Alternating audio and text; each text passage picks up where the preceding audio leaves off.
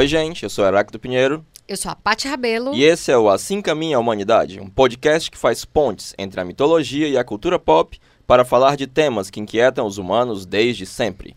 O nosso objetivo é contribuir de um jeito estimulante e divertido para ampliar a conversa sobre mitologia, mostrando como os mitos nos ajudam a entender e agir sobre as nossas vidas. O Assim Caminha a Humanidade tem o apoio da TV O Povo, emissora educativa da Fundação Demócrito Rocha e parceira do canal Futura no Ceará. Jung certa vez escreveu: Os sonhos fornecem informações extremamente interessantes a quem se empenhar em compreender o seu simbolismo. O resultado, é verdade, pouco tem a ver com preocupações mundanas como comprar e vender. Mas o sentido da vida não é explicado pelos negócios que se fizeram, assim como os desejos profundos do coração não são satisfeitos por uma conta bancária. Fecha aspas.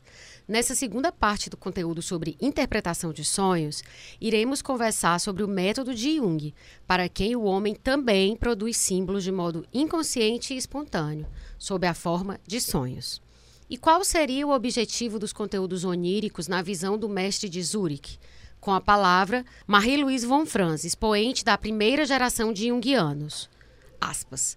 Os sonhos nos mostram como encontrar um sentido em nossas vidas, como cumprir nosso próprio destino e realizar o potencial maior de vida que há em nós. Heráclito, eu, durante o decorrer desse episódio, a gente vai falar sobre esse quê de esotérico que as pessoas podem entender a partir do, da, vamos dizer assim, da obra do Jung. Até a gente já falou disso em outros episódios, no 6, no 7 e no 8. Mas não vamos entrar nisso agora, vamos começar pelo começo, certo? Tá. É, só que essa frase da Von Franz pode dar a entender algo nesse, nessa linha. É, o Jung, ele, ele entendeu, né, descobriu que os sonhos, eles serviam para regular, né, as funções, digamos assim, né, e as energias físicas. Como é que isso se dá, assim? Eu até estava te perguntando, perguntando antes da gente começar. Para o Freud isso não existia, né? Eles entendem não. de forma bem diferente. Tá. Primeiro que Diferente do Freud, o Jung não tem uma teoria sobre os sonhos. Porque o Freud cria uma teoria metapsicológica de como é que o sonho se forma, aquela que a gente explicou, né? Da fachada, deslocamento, condensação. Que a gente explicou Você... no episódio passado. passado. Você percebe que isso tudo são coisas que se passam no inconsciente, né? Para o Jung, o inconsciente é inconsciente de verdade. É por isso que ele era um empirista e nunca fazia metapsicologia. Certo. Quando fala só, para a gente deixar de novo, eu sempre gosto de explicar. Empirista é alguém que tenta descrever a realidade, Isso, observando os fatos. os fatos. Exatamente, perfeitamente. É, então o Jung não tinha uma teoria sobre os sonhos, ele só tinha um método e o que ele podia mostrar eram os resultados desse método. Né? Então, é, para o Jung, a relação que se estabelece entre a consciência e o inconsciente é compensatória. Certo. Então significa que assim como o corpo, né, ele tem uma homeostase, uma homeostase física, biológica, é, bioquímica. Uh, que a, a, homeostase seria a regulação, né? O equilíbrio. Isso, a autoequilibração, manter... a autorregulação. Sim. A psique, como um fenômeno natural e energético, também é um fenômeno autorregulatório. Também é um fenômeno em que apresenta algum grau de homeostase. E aí o Jung vai explicar no tipos psicológicos o que, é que ele está chamando de compensação. Certo. Então ele vai dizer que para ele compensação significa substituição ou equilibração. Uhum. Então, suponha que você tem é, uma determinada atitude consciente de confiar numa pessoa que essa pessoa não vale a confiança. Certo. Essa é uma atitude desequilibrada e não adaptativa, porque a consciência é um órgão de adaptação. Certo. Mas aí fazer você viver melhor no mundo, Isso, né? mas aí alguém palavras. lhe prova que aquela pessoa é uma pessoa que não é digna da sua confiança. Aí você muda a sua atitude. Certo. Você substitui a atitude de confiança por uma atitude de des desconfiança. Para você viver melhor no mundo. Exatamente. Aí você tem um, um exemplo de a, a compensação. Certo. No outro caso de equilibração ou retificação, uhum. você tem a atitude ela não é completamente modificada. Só alguns pontos dela que são ajustados certo. e isso faz com que a coisa se torne mais adaptativa. O, a grande coisa é que a consciência como órgão de adaptação, ela tem uma tendência à unilateralidade, a uma ultra especialização e a deixar de lado uma série de fatores que em determinados são muito importantes, são, podem ser muito importantes. Sim. E esses fatores que são excluídos pela atitude consciente, eles vão para o inconsciente. Uhum, e aí isso vai a, formando uma espécie de contrapeso, Jung essa alegoria, que em determinado momento faz com que o inconsciente possa né, organizando e reorganizando seus conteúdos, porque ele não é inerte, Certo. ser capaz de ajudar a consciência a escapar desse enrijecimento, esse congelamento unilateral. E a principal via pela qual isso acontece são os sonhos. É como se dissesse que, que o. Eu adoro essa metáfora, eu acho que é por isso que eu gosto tanto de mito. É como se dissesse que o inconsciente é como se fosse um grande, digamos, porão onde você vai guardando coisas que não cabem na consciência, ou que são opostos à consciência. E aí naque, aquilo vai ficando guardado, digamos assim, e aí quando é necessário nesse coisa na, nesse mecanismo, vamos supor, de compensação ou de retificação, a consciência lança mão. É mais Isso ou menos é- isso ou é uma me- metáfora muito mecanicista. É uma metáfora mecanicista. Inclusive, Hum. essa é a ideia original de Freud. Ah, tá. Na, Então- na primeira tópica, Sim. justamente no capítulo 7 da interpretação dos sonhos, né, de. Traumdeutung, o Freud vai dizer justamente isso. Certo. Que, primeiramente, você tem a consciência e o inconsciente é composto do recalcado. certo. E o Jung vai se, se colocar em uma posição diametralmente oposta disso, da ideia original do Freud. O próprio Freud depois abandona isso Uhum. e vai entender que o inconsciente é o fenômeno original e que a consciência é um Ah, fenômeno tá. secundário. Entendi, entendi. Então, assim, parece, na verdade, assim, é, um pou, é pouco conhecimento você achar que a consciência é a origem e que o inconsciente fica com o que é, vamos dizer assim, com os restos. Na verdade, o inconsciente é o primeiro, a partir da diferenciação é que tem a origem a consciência. Exato. Então o inconsciente ele não é puramente reativo, ele também pode ser criativo. Certo. Tanto é que uma das coisas que o Jung vai dizer é que o inconsciente pode produzir neoformações criativas. Uhum. Tanto é que basta ver seus sonhos. Às vezes uma pessoa super desinteressante tem sonhos interessantíssimos Entendi. que ela jamais seria capaz de imaginar aquilo conscientemente, através da imaginação consciente. Entendi. Mas a fantasia criativa dela pode ultrapassar em muito a capacidade imaginativa dela. E não se pode dizer que nesse caso dessa pessoa que tu falou seria recalcado, porque isso nunca teve no nível da consciência. É, exatamente. digamos, né? Exatamente. E Você porque pode- existem essas neoformações criativas, né? Certo. Então, pro Jung você vai ter isso, né? O inconsciente, Sim. ele não é inerte e ele não é Uhum. simplesmente um quarto de despejos. Certo. É, Ele o- não é esse porão, né? Não. Seria na primeira visão do Freud.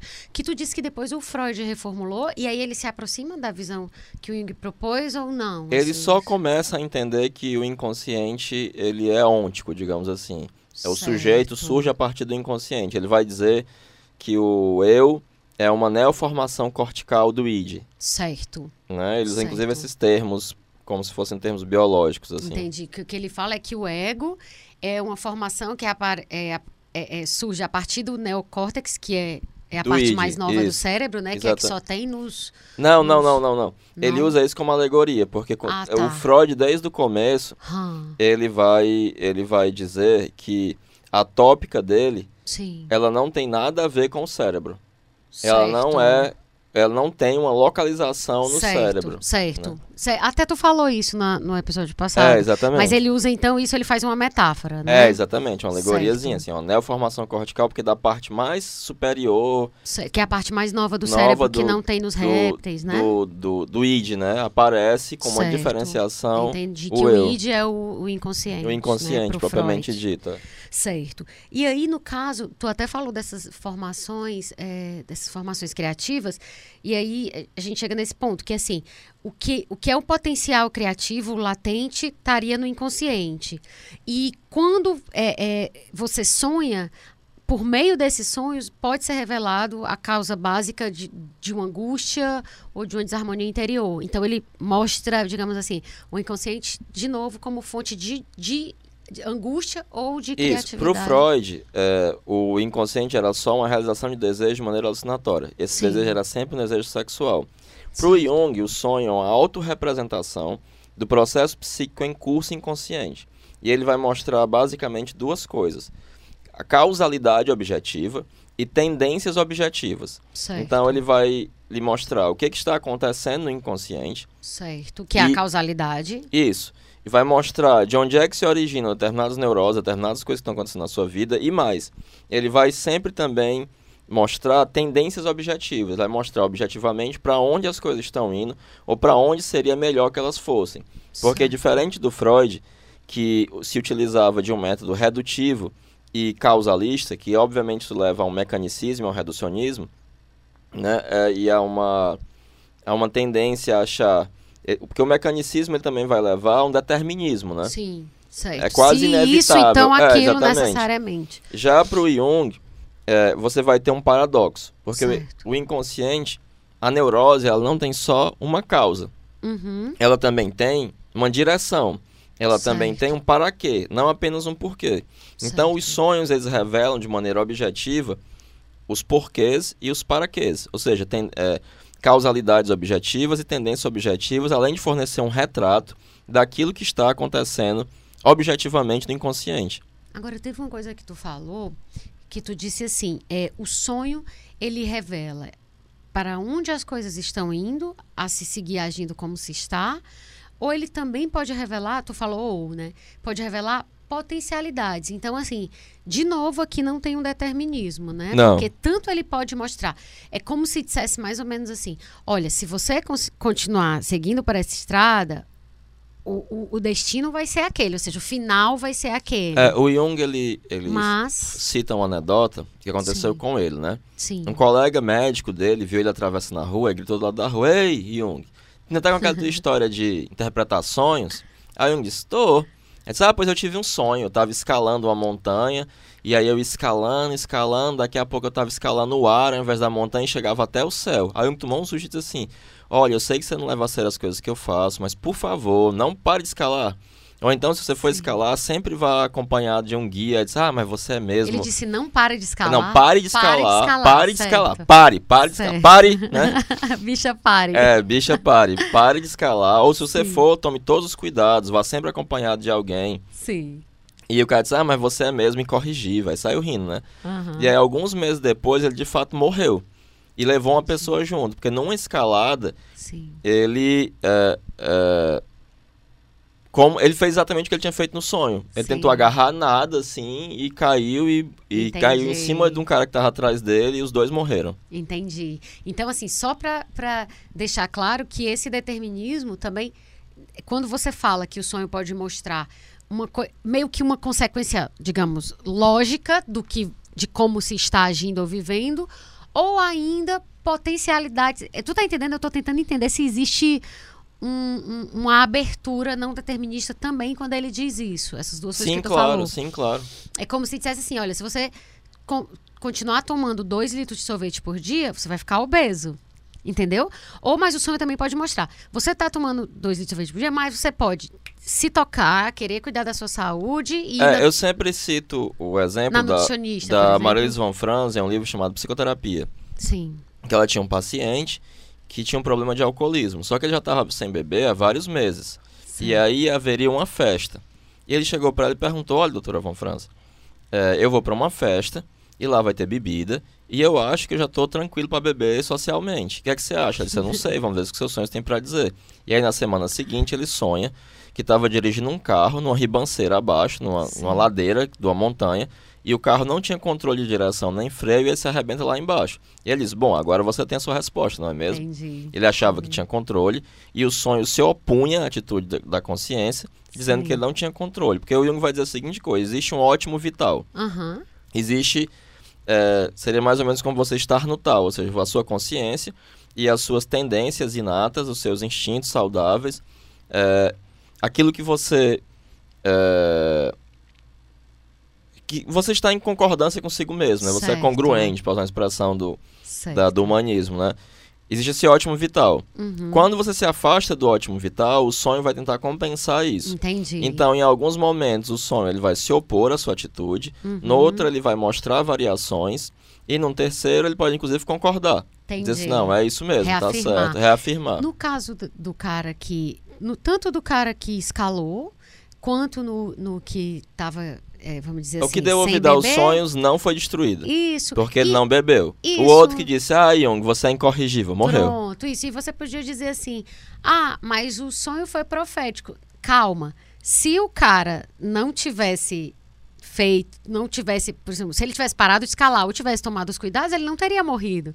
Então, de fato, o sonho nesse caso, ele não é uma prego é como chama, prego batido, ponta virada, né? Acabou, entende? Então, assim, eu, eu, eu vejo que não tem esse determinismo É, porque de fato, se fosse você falou.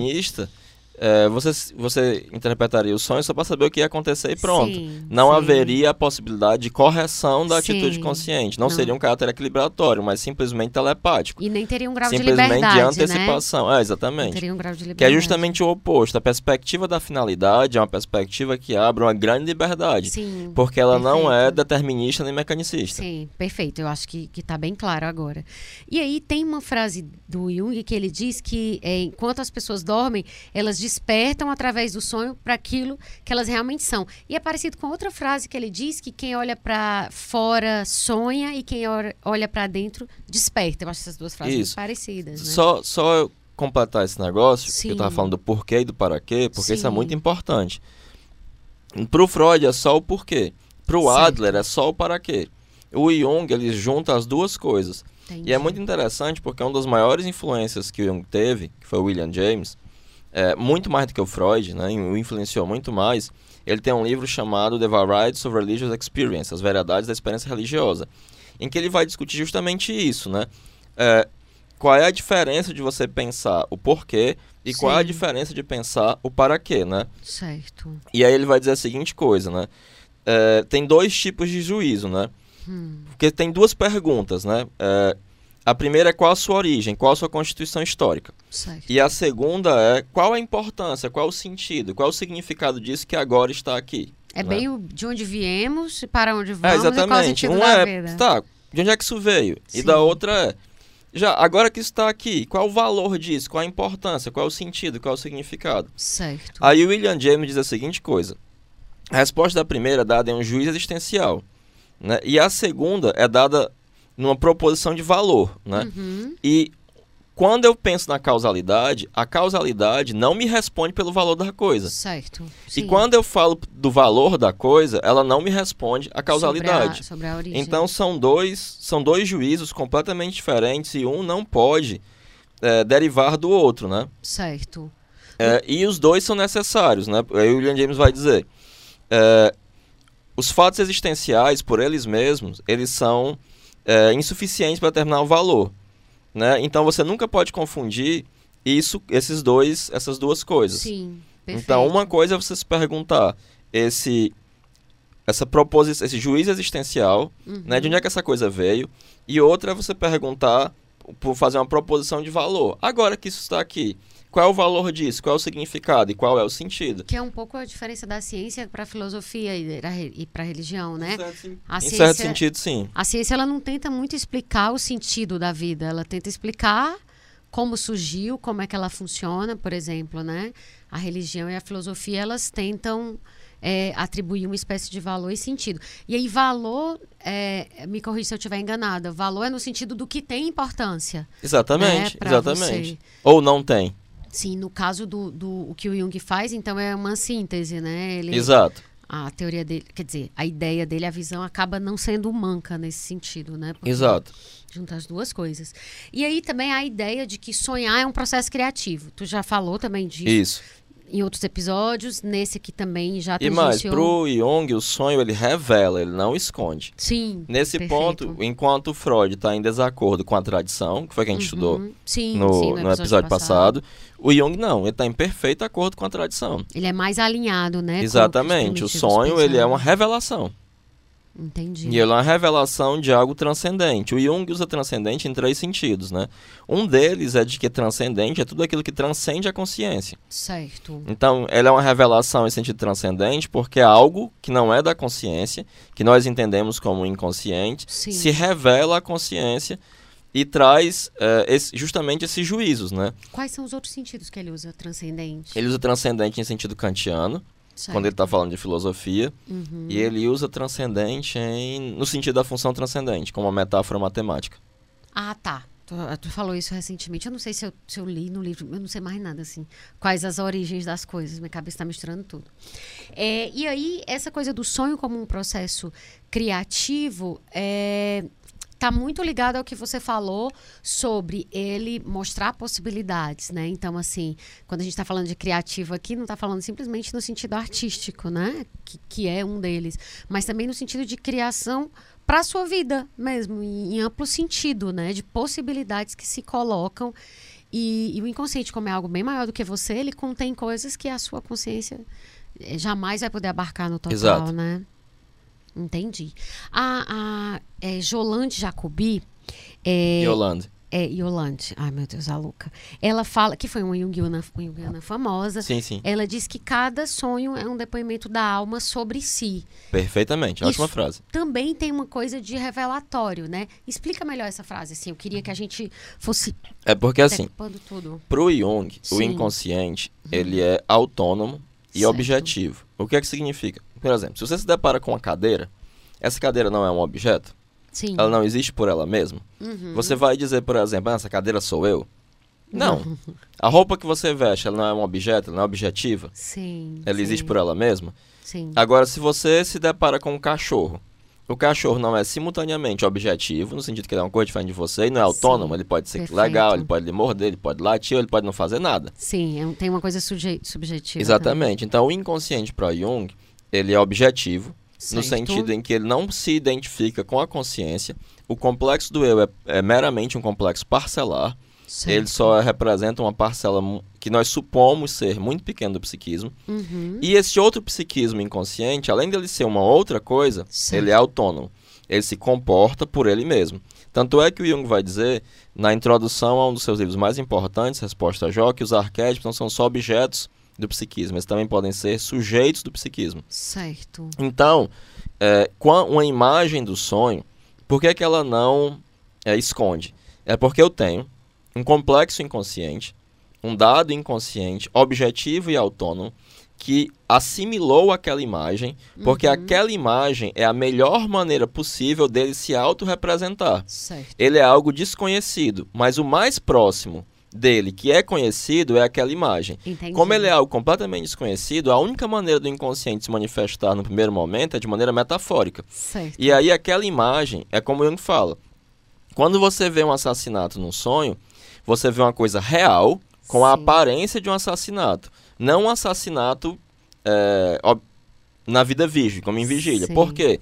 Porque aquele dado inapreensível e desconhecido do inconsciente escolheu para se autorrepresentar um assassinato. Então aquele assassinato aponta para fora dele. Perfeito. Metaforicamente, ele vai tentar dar conta de algo que é apenas obscuramente pressentido. E aí, E que só pode ser de- descrito de maneira aproximativa por essa metáfora, que é o assassinato, pegar o exemplo que o Jung usa no eu inconsciente. A gente até falou, teve num, num dos episódios, agora eu não vou lembrar se foi o 6, 7 ou 8, quando tu estava falando essa questão da metáfora é, que, o, que o inconsciente usa, eu, até cheguei a te dizer, mas é claro que só pode ser por imagens, porque se- se não existe uma, vamos dizer assim, uma língua, um idioma comum, né, é, em letras, não existe um idioma, não existe um alemão, não existe uma língua que todo mundo entenda. Então é a imagem, de fato, né? É a ima então o inconsciente só pode falar por imagem. Por qual outra língua comum ele pode falar? Pois é, justamente no seu livro que funda a psicologia junguiana, Sim. que é o Metamorfose e Símbolos da Libido, que depois ficou como Símbolos da Tran- Transformação, é, é justamente um tratado sobre essa outra forma de pensamento. Uhum. Porque para o Jung existem duas formas de pensamento. Ele vai citar os autores do século XIX que falaram do pensamento. Ele fala, por exemplo, de um autor chamado Baldwin, que vai entender a mesma coisa que o Vygotsky entendeu. Né? Que o pensamento e a linguagem estão inextricavelmente ligados. Sim. A gente pensa por palavras. Porém, além desse pensamento dirigido, vai haver um pensamento por imagens que é espontâneo e autônomo e não gasta energia. Que depois ele chamou esse pensamento, um tipo psicológico de pensamento intuitivo. Uhum. E todo o símbolo da transformação é um estudo sobre essa segunda forma de pensamento. Sim. O pensamento da fantástico, o pensamento que se dá na fantasia e por imagens, cuja expressão mais pura, digamos assim, mais genuína é justamente o sonho. Sim. Pura no sentido de que é anterior a qualquer outra Exatamente, coisa. a mais primeva, digamos né? assim. Sim. A Von Franz, que a gente citou já na sinopse, ela fala que a coisa mais saudável que o ser humano pode fazer é sonhar e interpretar corretamente o que sonhou. Assim, tem um pouco de hipérbole aqui, de exagero nisso que ela falou. Como é que tu vê essa frase? Não, eu acho que é a coisa mais saudável mesmo. Porque eu achei tão exagerado, assim, um cientista falando, assim, tipo, nossa, é a coisa mais saudável que a pessoa pode fazer, mais do que tomar chá verde, essas coisas. Mas, Mas é, isso é porque vai Porque, inclusive, sentido o do- sonho pode dizer pra você tomar chá verde. É, é verdade. Ou Ele não é beber, tipo não. É, mesmo, exatamente, né? E é, comprei. Agora, nesse sentido, é, a gente falou da, da Jacobi, da Jacobi, né? Jacob ou Jacobi. Jacobi. E... Jacob, na Ah, é verdade. porque é II, né? Yolande e Jacob, entendi. E aí, no caso, tanto ela quanto a Von Franz quanto Jung, é, para eles, os sonhos são importantes para a gente compreender o mundo. E a visão de- do Jung e desses jungianos, se é como você falou, se aproxima muito mais da visão dos povos da antiguidade do que o Freud. Muito mais. Eles dão um status de, de, de revelação e, e de. Vamos dizer assim, para o Freud tinha um pouco de cidadão de segunda classe, né? Essa coisa do, do sonho. A narrativa Ué. do sonho era uma fachada, né? Sim, então era. era Tanto ele é que os estava tentando te- lacanianos. te, te, te distrair de uma verdade. É, exatamente. Sim. Enquanto para o Jung, ele usa até a frase do Talmud: o sonho é a sua própria interpretação. Sim. Né? É porque essa é uma coisa muito importante que as pessoas não entendem. Os sonhos sempre são claros. Cara, isso é muito difícil de, de uma pessoa normal, assim. Os sonhos sempre são claros. Eles sempre. engolir, é muito louco. A, o- a incompreensão está sempre do lado da pessoa que não entende. Sim. Mas o sonho, ele tem, sempre está se expressando da maneira mais clara que é possível se expressar nessa linguagem metafórica. Tanto é que se você analisa sonhos ou vê os seus sonhos, você- um ano depois você olha pro sonho e diz: Caramba, meu irmão, como foi que eu não enxerguei isso? Estava tão na cara. Mas por quê? Porque o sonho sempre vai acrescentar algo à consciência. Uhum. E esse algo à consciência que ele acrescenta é algo que a consciência não enxerga, é algo que a consciência não vê, é algo que a consciência não percebe. Então, de fato, é muito difícil. O inconsciente é inconsciente de verdade. Uhum. E a maioria das pessoas age, fala coisas, diz coisas de maneira inconsciente. Ou não tem a menor consciência de, da consequência das suas ações, do, de que Sim. elas estão fazendo tal coisa. Eu, por exemplo, tenho mania de ficar com as mãos postas assim, como se eu estivesse segurando a, a caveira do Hamlet. Sim. E eu só comecei a ter consciência disso porque meus alunos gostam de me filmar em sala de aula. Sim, sim. E aí eu vi que eu ficava fazendo assim, Fazendo nas fotos eu saía assim, então eu fico girando a mão assim, bem Aham. loucamente. E, E eu não tinha a que menor é consciência né? disso. Uma coisa também que tem que fazer, que eu tô dizendo, ah, é, é muito difícil engolir que os sonhos são claros. Mas também tem um recorte aí geográfico, histórico, porque a gente está numa sociedade, é, vamos dizer assim, ocidental, que ela simplesmente desvaloriza. Ela né? despreza a fantasia. Esse tipo de conhecimento e de. Enfim, isso fica para coisa do entretenimento, mas não faz parte da, vamos dizer assim, de algo que você possa ver como um espelho e como algo que ecoa a sua vida, né? O sonho, digamos, ou a própria é, linguagem simbólica. Sempre parece que você está meio que numa roda de yoga ou de pessoal meio zen quando você começa a falar, inclusive de linguagem simbólica, não é? É Sim. muito, é, é muito louco, assim, como isso é desprezado. É porque pro Jung o psique é o mais importante. Pra nossa sociedade, Sim. o psique é uma fantasmagoria, é um Sim. lusus da natureza, é um negócio, uma, quim- uma mera quimera, Tipo, né? é coisa da sua cabeça, né? Coisa É. da sua cabeça e não vale nada, portanto. É, e aí, é, no caso do método do Jung, ele visa. Isso eu acho maravilhoso. Ele visava interpretar não apenas a fantasia espontânea, que é expressando os sonhos, nas visões e nos sintomas. Mas quando ele fala visões, ele está falando de que tipo de visões? De aqui? visão, visão. Tu nunca teve uma visão, não? Já tive várias. Visão, tipo. É porque é o seguinte. É o sonhar al- acordado? Não, tá é, pode ser um sonho acordado, pode ser uma visão. É porque algumas pessoas, Sim.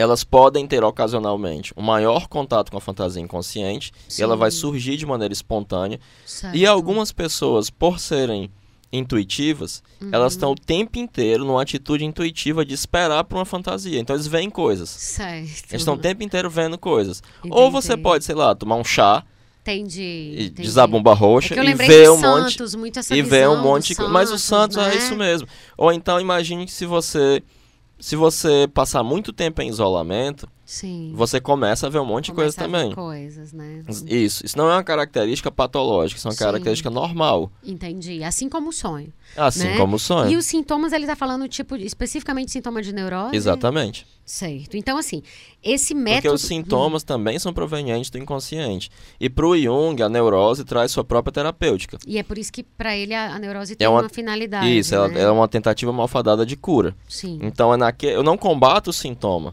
Porque o sintoma, ele tá me dizendo algo de muito importante acerca daquele sujeito. Na verdade, E a, a- neurose é como a febre, né? Você não Exatamente. combate a febre, você combate a infecção e etc. Isso, ela, a, a, a febre é um sinal Sim. dessa infecção. Sim.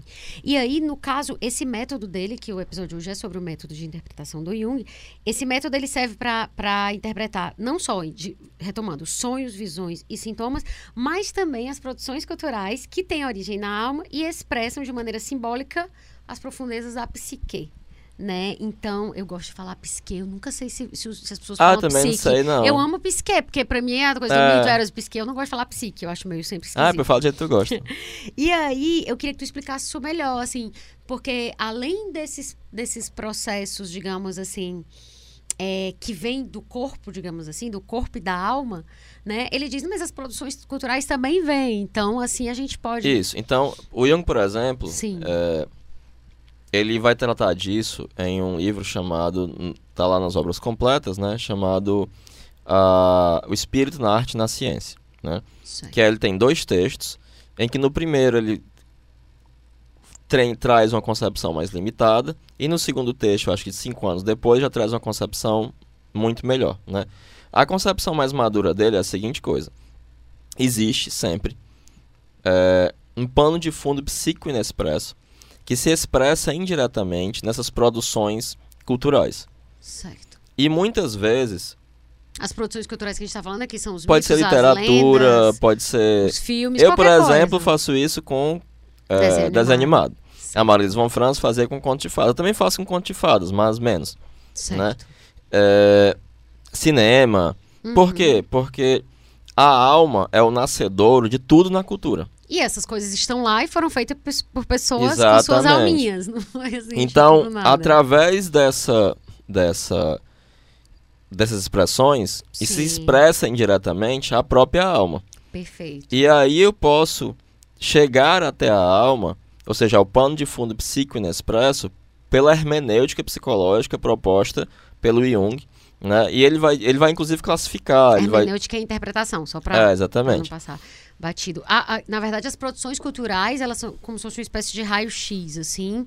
Isso, exatamente. O Gija Ah. que vem enxerga isso um pouco, ele escapa um pouco dos, dos freudismos, Sim. quando ele interpreta filmes para pegar a, a ideologia Que é tipo Que perpassa- da ideologia, né? Que é maravilhoso. que recomendo perpassa demais. os Estados Unidos. Então ele, fa ele usa os filmes como termômetro ideológico. Sim, Isso é uma possibilidade. certo. Mas para o Jung, você tem como perceber essas mesmas tendências e essas mesmas eh, causalidades naquilo que se expressa na cultura, porque esses filmes eles também vão ser compensatórios. Certo. Um filminho bem bobinho. Inclusive, o Jung acha que os filmes mais bobinhos são os melhores para porque eles não trazem uma psicologia neles mesmos, eles não tentam se explicar. E certo. quanto menos eles tentam se explicar, mais há espaço para Eles interpretação. como um filme de arte. É, né? exatamente. Tem um filme bem bobinho que é com. Vai aquele rapaz. Aquele inglês de olhos azuis que, que era casado com uma atriz e. Nossa, inglês de Hugh olhos azuis Grant, uma coisa assim. Ah, sim, sim, que traiu a mulher linda, É, exatamente. E. E aí, nesse filme, ele é o, o Prime Minister, né? O primeiro-ministro da Inglaterra. Sim. E no filme, ele se apaixona por uma minazinha e ele bate de frente com, o- com o presidente americano. E ele toma uma posição bem firme de independência inglesa. E, na verdade, os primeiros ministros ingleses são capazes dos, dos presidentes americanos. Então você vê claramente um movimento compensatório. Sim, sim. Que no filminho, na fantasia, o primeiro-ministro, ele bate de frente com o americano. Que aí era pro- provavelmente uma comédia romântica. Era uma comédiazinha romântica, é né? bem açucarada mesmo, que ele se apaixonava pela minazinha e tal. Que foi a mesma coisa que tu falou do filme Bobinho, aquele lá do Descompensada, que tu disse que era um filme Exatamente, bobinho, porém- bobinho, mas que justamente por isso é que ele acaba se revelando. Acaba sendo como uma pessoa muito ingênua que não mede muitas palavras, e aí ela vai falando, falando, falando, a pessoa diz, ah, não tem Exatamente. freio, mas então você chega Exatamente. mais perto, né, do que ela E aí, esse método interpretativo, inclusive as pessoas me perguntam assim, Sim. porque interpretar sonho é um negócio que torna tudo muito mais fácil. Eu até brinco com meus alunos, eu não sei como é que a galera que não interpreta sonhos faz, porque deve ser uma mão de obra Pra horrorosa. viver a vida. É, não, deve ser uma mão de obra horrorosa. Porque muitas vezes o primeiro sonho em análise já lhe dá um prognóstico e um diagnóstico. Entendi. O sonho ele dá muita coisa, é muito impressionante, se você realmente sabe interpretar. Infelizmente, a maioria dos junguianos não sabe interpretar sonhos, por isso que meu próximo livro é sobre interpretação. Entendi. Hashtag oportunidade. Hashtag oportunidades. Você que está ouvindo, você que é junguiano. Né? Meu próximo livro. é você também não, quem quiser. E aí, é, quando você... Fala que como que as pessoas sobrevivem sem conseguir É, sem exatamente, sem porque- lançar a mão disso, assim. É, porque. E aí as pessoas me perguntam assim: ah, mas se a pessoa não trouxer sonho? Cara, o método é pra interpretar produções, Produções. fantásticas da fantasia e tal. Alguém diz: ah, eu assisti um desenho animado, e esse desenho animado eu me identifiquei muito. Eu disse: pois pronto, Entendi, conta o desenho animado pra mim. perfeito. Qual é o. Aí você Se interpreta for do o mesmo tipo de jeito. pessoa que diz, eu não lembro de nada que eu sonho, né? Porque É, eu não exatamente. Ah, mas eu tô lendo romance, cara, e nesse romance, é Entendi. agora. Entendi. Conta, conta aí pra mim. Perfeito, perfeito. Então, tá bem explicada essa parte. E aí, é uma coisa é, interessante que tu falou que o Jung, que o lembrou aquela questão muito, muito associada ao Freud, né? Que o inconsciente, que o sonho expressa desejo, né?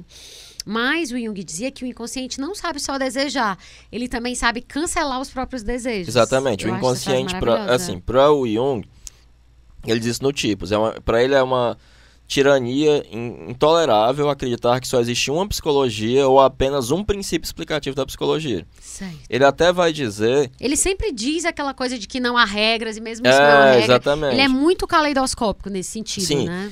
Porque ele, inclusive, vai dizer: olha, o Freud coloca a sexualidade como o fenômeno é mais importante Sim, porque ele vive numa situação de cidade. Ele diz, eu não, eu sou do interior. Entendi. E lá a sexualidade é a coisa mais normal do mundo.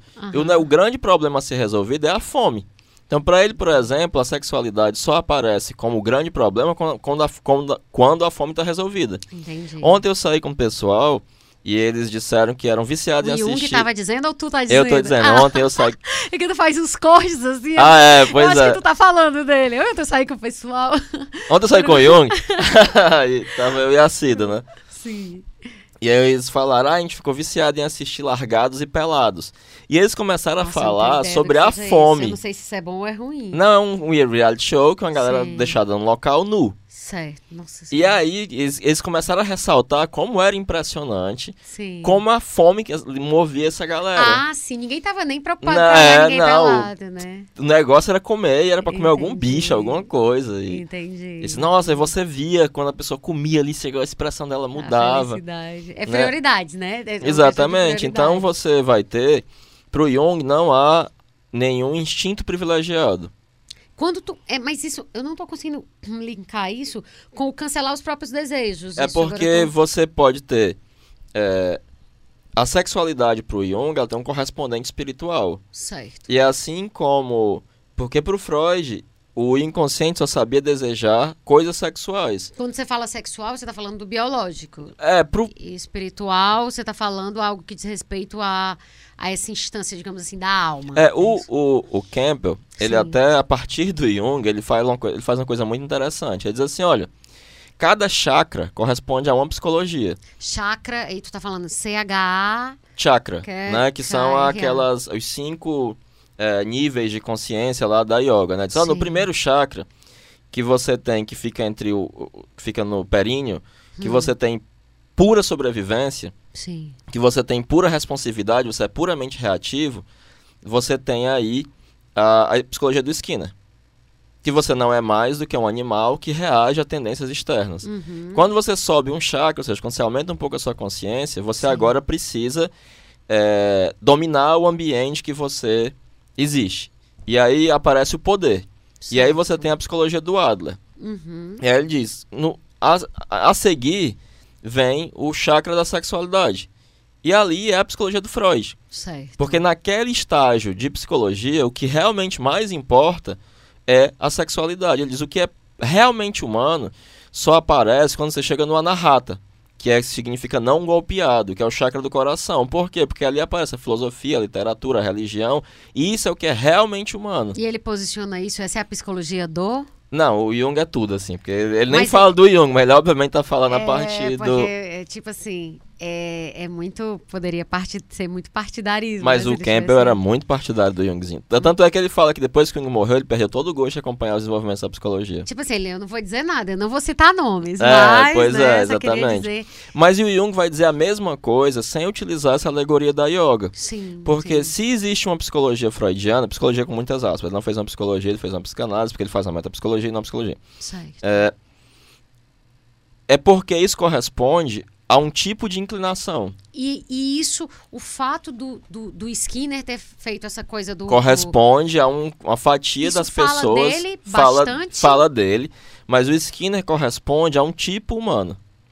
Logo, você vai ter pessoas que vão certo. corresponder à psicologia do Skinner. Entendi. Aí o Adler, ele provavelmente ele estava mais na parada do poder, do poder da, exatamente, de, de dominar, do, do protesto aí, masculino. Não é que o Skinner esteja errado e nem o Freud, eles só estão incompletos. Exatamente, é o que vai dizer acerca do Freud acerca do Adler. Eles não são uma mentira, eles são apenas uma verdade parcial. Sim.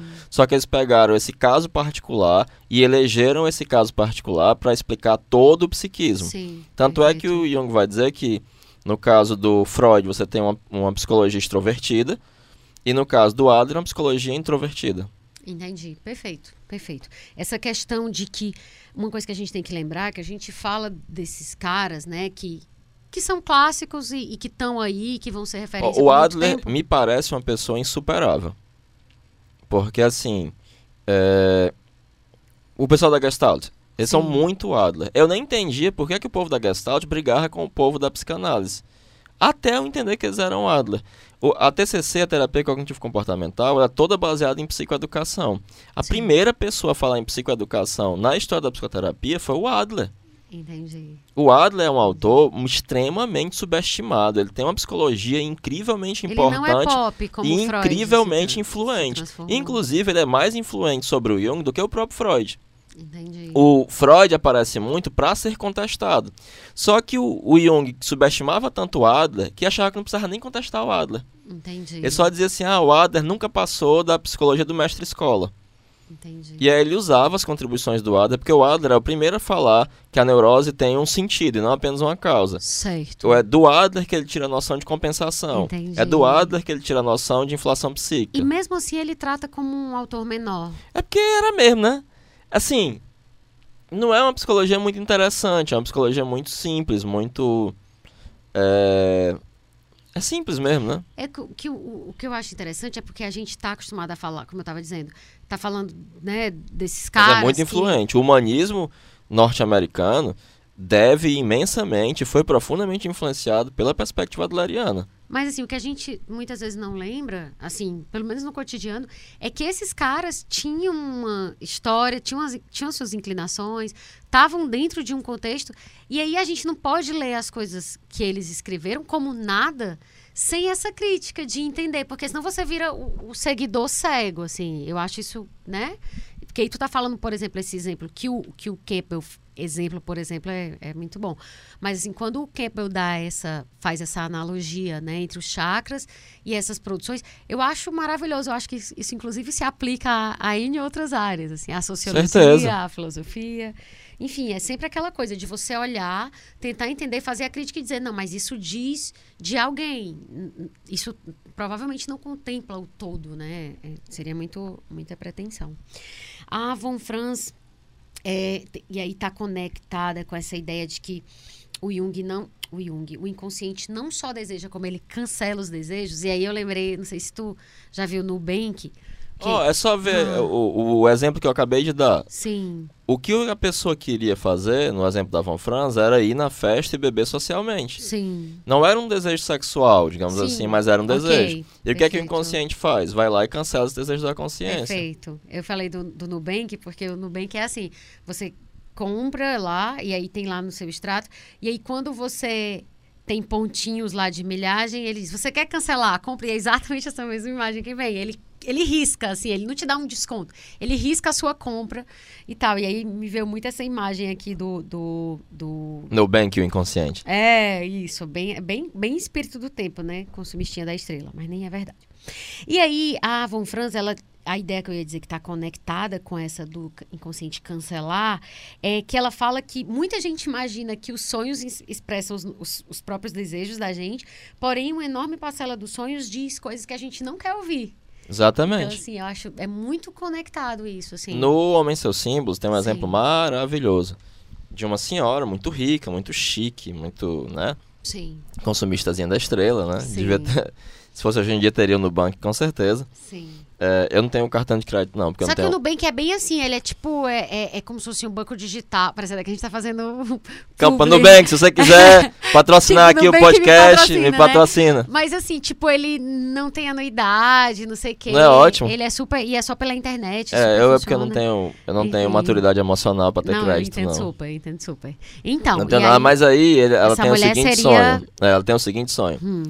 Que ela chega numa casa chiquérrima para uma festa da alta sociedade suíça, né? E aí ela entra na casa, belíssima. E aí o mordomo da casa chega para ela e diz: Nossa, ainda bem que você chegou, todas as suas amigas estão aqui. Quando ela, ele abre a porta do salão, ao invés de um salão chique da alta sociedade, Sim. tem um curral com várias Nossa vacas. Nossa senhora. E aí o sonho é muito claro: olha, você pensa que você é uma pessoa muito chique, você é uma vaca. Eu Aí pensei eu... que ela tava querendo dizer assim, você acha que as suas amigas são as vacas. Não, se as amigas dela, tá, o lugar ah, dela é no curral tá. com as vacas, né? entendi, entendi. E aí o, o Jung até fala, felizmente ela tinha muito humor, porque uma das coisas que o Jung fala é que só o humor salva, né? Sim. Ah, é, eu não sabia que É, sim, sim. E que ela conseguiu absorver isso porque ela era muito bem-humorada, né? Entendi, entendi. Soube lidar com essa revelação. Do, que é, é justamente o que tu está falando, né? Exato. É. Da, Você vê França. que o, o inconsciente gosta de vacas desde o Egito, né? É verdade. é verdade. É uma coisa bem primal, assim. E aí, sobre a fonte dos sonhos, né? A Von Franz também diz. Por que, que a gente fala tanto da Von Franz? Porque ela, ela é da primeira geração de Jungianos, né? Ela... Foi, a, de acordo com o próprio Jung, a única que compreendeu completamente a psicologia dele. Então, assim, tipo, a mulher meio que quase, tipo, não, não vou, mas eu vou mandar a Von France, que é a mesma coisa. Né? E aí ela disse duas coisas que, são, que eu acho muito importantes sobre a origem dos sonhos. É, eu vou, eu queria, eu, eu, assim, eu quero muito ler assim ipsiliteres, porque eu, eu acho que não, ninguém saberia dizer melhor isso. Abre aspas, né? A base da qual se originam os sonhos parece ser, usando a expressão vaga, a própria natureza é um fenômeno natural que provém da mesma fonte que uma árvore ou um porco selvagem. Ora, você não pode dizer o que engendra um porco selvagem. Se você acredita em Deus, você dirá: Deus faz o porco selvagem. Mas, de qualquer forma, trata-se daquele poder desconhecido ou daquela força misteriosa que dá origem à existência como um todo. Talvez, então, seja melhor usar uma expressão vaga, Deus ou a natureza, sem prender os sonhos a algo específico. Eu achei isso interessante porque eu nunca tinha visto dessa forma, colocado dessa forma assim, tão crua, digamos. E aí ela completa. É, mais à frente dizendo: na raiz do sonho há um mistério criativo que não temos como explicar racionalmente.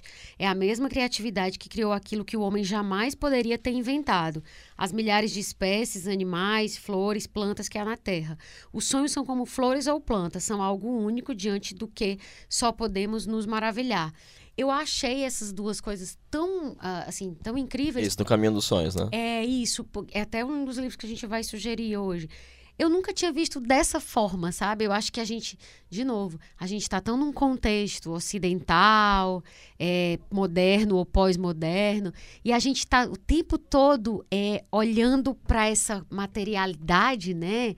É, até a psicologia mesmo, tu falou da psicologia positiva, né? Inclusive, assim, não tenho nada contra a TCC, tenho até amigos que são TCC, e inclusive já fiz terapia cognitivo-comportamental, então, assim, não é nenhuma visão, assim, é, vamos dizer, feudo. É, eu tenho muitos amigos behavioristas Pois também. é, eu tenho, tenho né, conheço pessoas não, e que o behaviorismo são... é uma coisa muito sofisticada e elegante intelectualmente. Mas assim, o que eu, o que eu acho interessante é assim, a gente vai para um lado e é bem a coisa da enantiodromia que tu fala. E aí a gente só consegue enxergar aquilo e perde um potencial, né, de conhecimento e, e de criatividade também incrível, né? E essa mulher, tipo, eu acho que não, não tá em questão se ela foi uma Tipo, a obra dela não está em questão.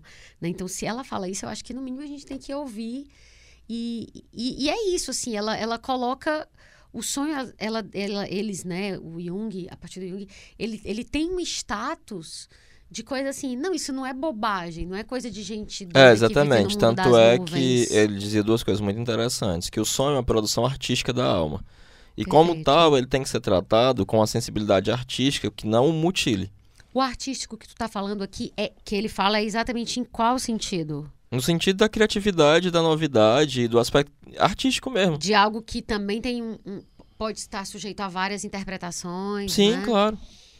E a outra coisa que ele diz, na verdade Sim. ele nunca escreveu isso, quem dedurou ele foi a Von Franz e a Bárbara Hanna. Sim. Que ele dizia assim, não existem sonhos idiotas, só pessoas idiotas que não sabem interpretá-lo. Inclusive a gente vai já chegar nessa Exatamente. parte. Eu, eu diria, se alguém dissesse assim, adivinhe de quem é essa frase, do Jung ou do Heráclito, eu ia dizer que era tua, e não dele. Mas o Jung era grosso, rapaz. Ele Mas... era grosso que só papel de enrolar prego. É porque assim, a gente vai chegar nessa parte, eu, eu tô achando que a gente vai ter que dividir esse segundo episódio e para ser um terceiro, porque tem muita coisa. Eu, eu pensei... Eu te disse, eu te disse. Pois é, muito volume de coisas e, enfim. Mas se é precisar, porque o, ó, o Freud, Sim. É, ele realmente não interpreta o sonho, ele abandona o sonho. Porque o sonho é uma fachada. Uhum. Enquanto o Jung ele tem uma preocupação realmente hermenêutica, realmente interpretativa. Porque o sonho, os elementos do sonho são todos muito importantes, estão dizendo alguma coisa, eles são de fato interpretados e o sonho não é abandonado. Sim. Tanto é que no método dele ele abandona a associação livre. O Jung não utiliza a associação livre. Tem um monte de Jungiano que ainda acha isso. E ele fala isso em várias cartas, ele fala isso envolvendo a personalidade, ele fala isso num monte de canto. Uhum. Né? Então, não. É, é, é como se de repente eu estivesse lendo um livro e, e, abandonasse o livro e começasse a eu dizer um Entendi. monte de coisa da minha cabeça sobre o livro. Você não chegou Eu posso até dizer algumas coisas bem interessantes, mas o livro, por ele mesmo, continua não sendo interpretado. Entendi. E o Jung não faz isso. Ele tem uma preocupação de fato interpretativa. Perfeito. E a, né, a questão, essa, isso que eu falo, que isso que eu li da Von Franz é sobre o que seria a fonte dos sonhos. E aí a gente cai de novo na relação entre sonho e símbolo que é, que é fundamental, né? Um, um conceito fundamental é o de símbolo para você entender a própria obra do Jung. E do Campbell também, né? Assim, para a gente falar. Certamente. E aí, é, o sonho, é, ele, ele seria algo que revela o inconsciente sob a forma de imagem, metáfora e símbolo, numa linguagem intimamente associada à da arte. Aí entra aquilo que falou há pouco, né, da arte. Assim como as peças teatrais, os poemas e a pintura, a linguagem dos sonhos transmite o poder e a sutileza tanto dos sentimentos como do pensamento racional. E aí, é, de novo, aqui a gente cai e naquilo que tu falou há pouco sobre o pensamento intuitivo versus o pensamento que tu falou da linguagem dirigido. Então, assim, é, no caso do, do, do, do, sonho, ele junta as duas coisas, né? É, porque, porque o símbolo tem... sempre é um símbolo de união, né? É, mas de fato vai aparecer aí. Uh, as coisas vão estar tá juntas, né? É, uma das formulações que eu acho mais interessantes do Jung para falar sobre símbolo é uma que está no Tipos Psicológicos, que ele diz que o símbolo representa o indizível de maneira insuperável. Certo. Né? Então, essa representação do indizível de maneira insuperável, obviamente, é de maneira metafórica, é de uhum. maneira é, indireta, né? Porque de fato ele é o indizível. Certo. Né? Por isso que o símbolo é um promotor de cultura, porque a gente se esforça em dizer. Certo. Então a gente passa centenas de anos querendo dizer aquilo ali que é apenas Perfeito. obscuramente para tipo sentido. Tipo um bebezinho que não sabe falar. É, exatamente. E fica ali, ah, e apontando. E é, é, mais ou menos essa a nossa, a nossa tentativa, é, né, por aí mesmo. Do... E é, no caso, então, se você diz que os símbolos são a linguagem dos sonhos, então a chave para você compreender o sonho é você tentar cumprir, conhecer o símbolo. Isso, mas aí tem dois tipos de interpretação, né? Sim. É, porque o Jung vai dizer a seguinte coisa. Ele não abandona a perspectiva da causalidade certo. do Freud. Ele a questão simplesmente, da origem. É. Com. Exatamente como o William James não fazia. Uhum. Ele, só diz, ele só percebe que são preocupações diferentes e que dão respostas diferentes. Um juiz existencial, ele nunca vai me dar uma proposição de valor. Uhum. Sim. Ah, sim, tu está falando da questão do, do, então, do intelecto e da, da então, é, então o que acontece? Ele também vai se preocupar em entender qual é a origem dessas imagens. Certo. Mas, em uma perspectiva puramente causalista, é, as imagens do sonho, elas não são simbólicas, elas são sinais que vão indicar sempre para um dado instintivo elementar. Certo. E em determinado momento, quando eu vou pegar Eu vou usar o termo associações só porque o Jung ainda insiste em usar, mas o termo mais correto seria amplificações. Certo. E amplificar, segundo Marilys von Franz, no a interpretação dos contos de fadas, é alargar um tema por meio da junção de numerosas versões análogas. Uhum. E aí, Tu falou só uma coisa, tu falou do- da diferença entre símbolo e sinal. É porque assim, no veja como, sonho. veja como pro Freud não é Sim. simbólico, mas sim Certo, semiótico. certo. Porque é, se eu sonhar com uma garrafa, se eu sonhar com um touro, se eu sonhar com uma vela, se eu sonhar com um computador, Uhum. todos significam sexualidade. Certo. Então, não interessa que a modificação dos símbolos, porque todos vão Certo. apontar para um dado instintivo elementar. certo. No caso do Jung, pode ser várias outras coisas. Entendi. No caso do Freud, essas coisas que você citou eram símbolos. Não, são sinais. Então, mas... Apesar dele fa- usar o termo símbolo, Certo. na verdade é uma perspectiva semiótica, porque tudo é Certo. sexualidade. Entendi. Sempre aponta para o mesmo conteúdo. Para mesmo, a mesma coisa. Certo. A Muda só a aparência. A perspectiva. Então, eles não importam por eles mesmos. Certo. Eles não passam de fato de uma fachada. Ok. Então, em determinado momento, o Jung vai utilizar também essa perspectiva existencial. Ele quer saber de onde se originou. Só que ele vai dizer que isso não é suficiente nem é científico. Certo. É, tem um exemplo no volume 8 que ele diz a seguinte coisa. Por mais que o que o paciente esteja lhe dizendo sejam palavras que você conhece, você não pode se ater ao preconceito que você sabe o que ele está dizendo. Certo. Então, o paciente ele, ele usa o seguinte exemplo. O paciente chega para ele e diz, eu sonhei com uma mesa.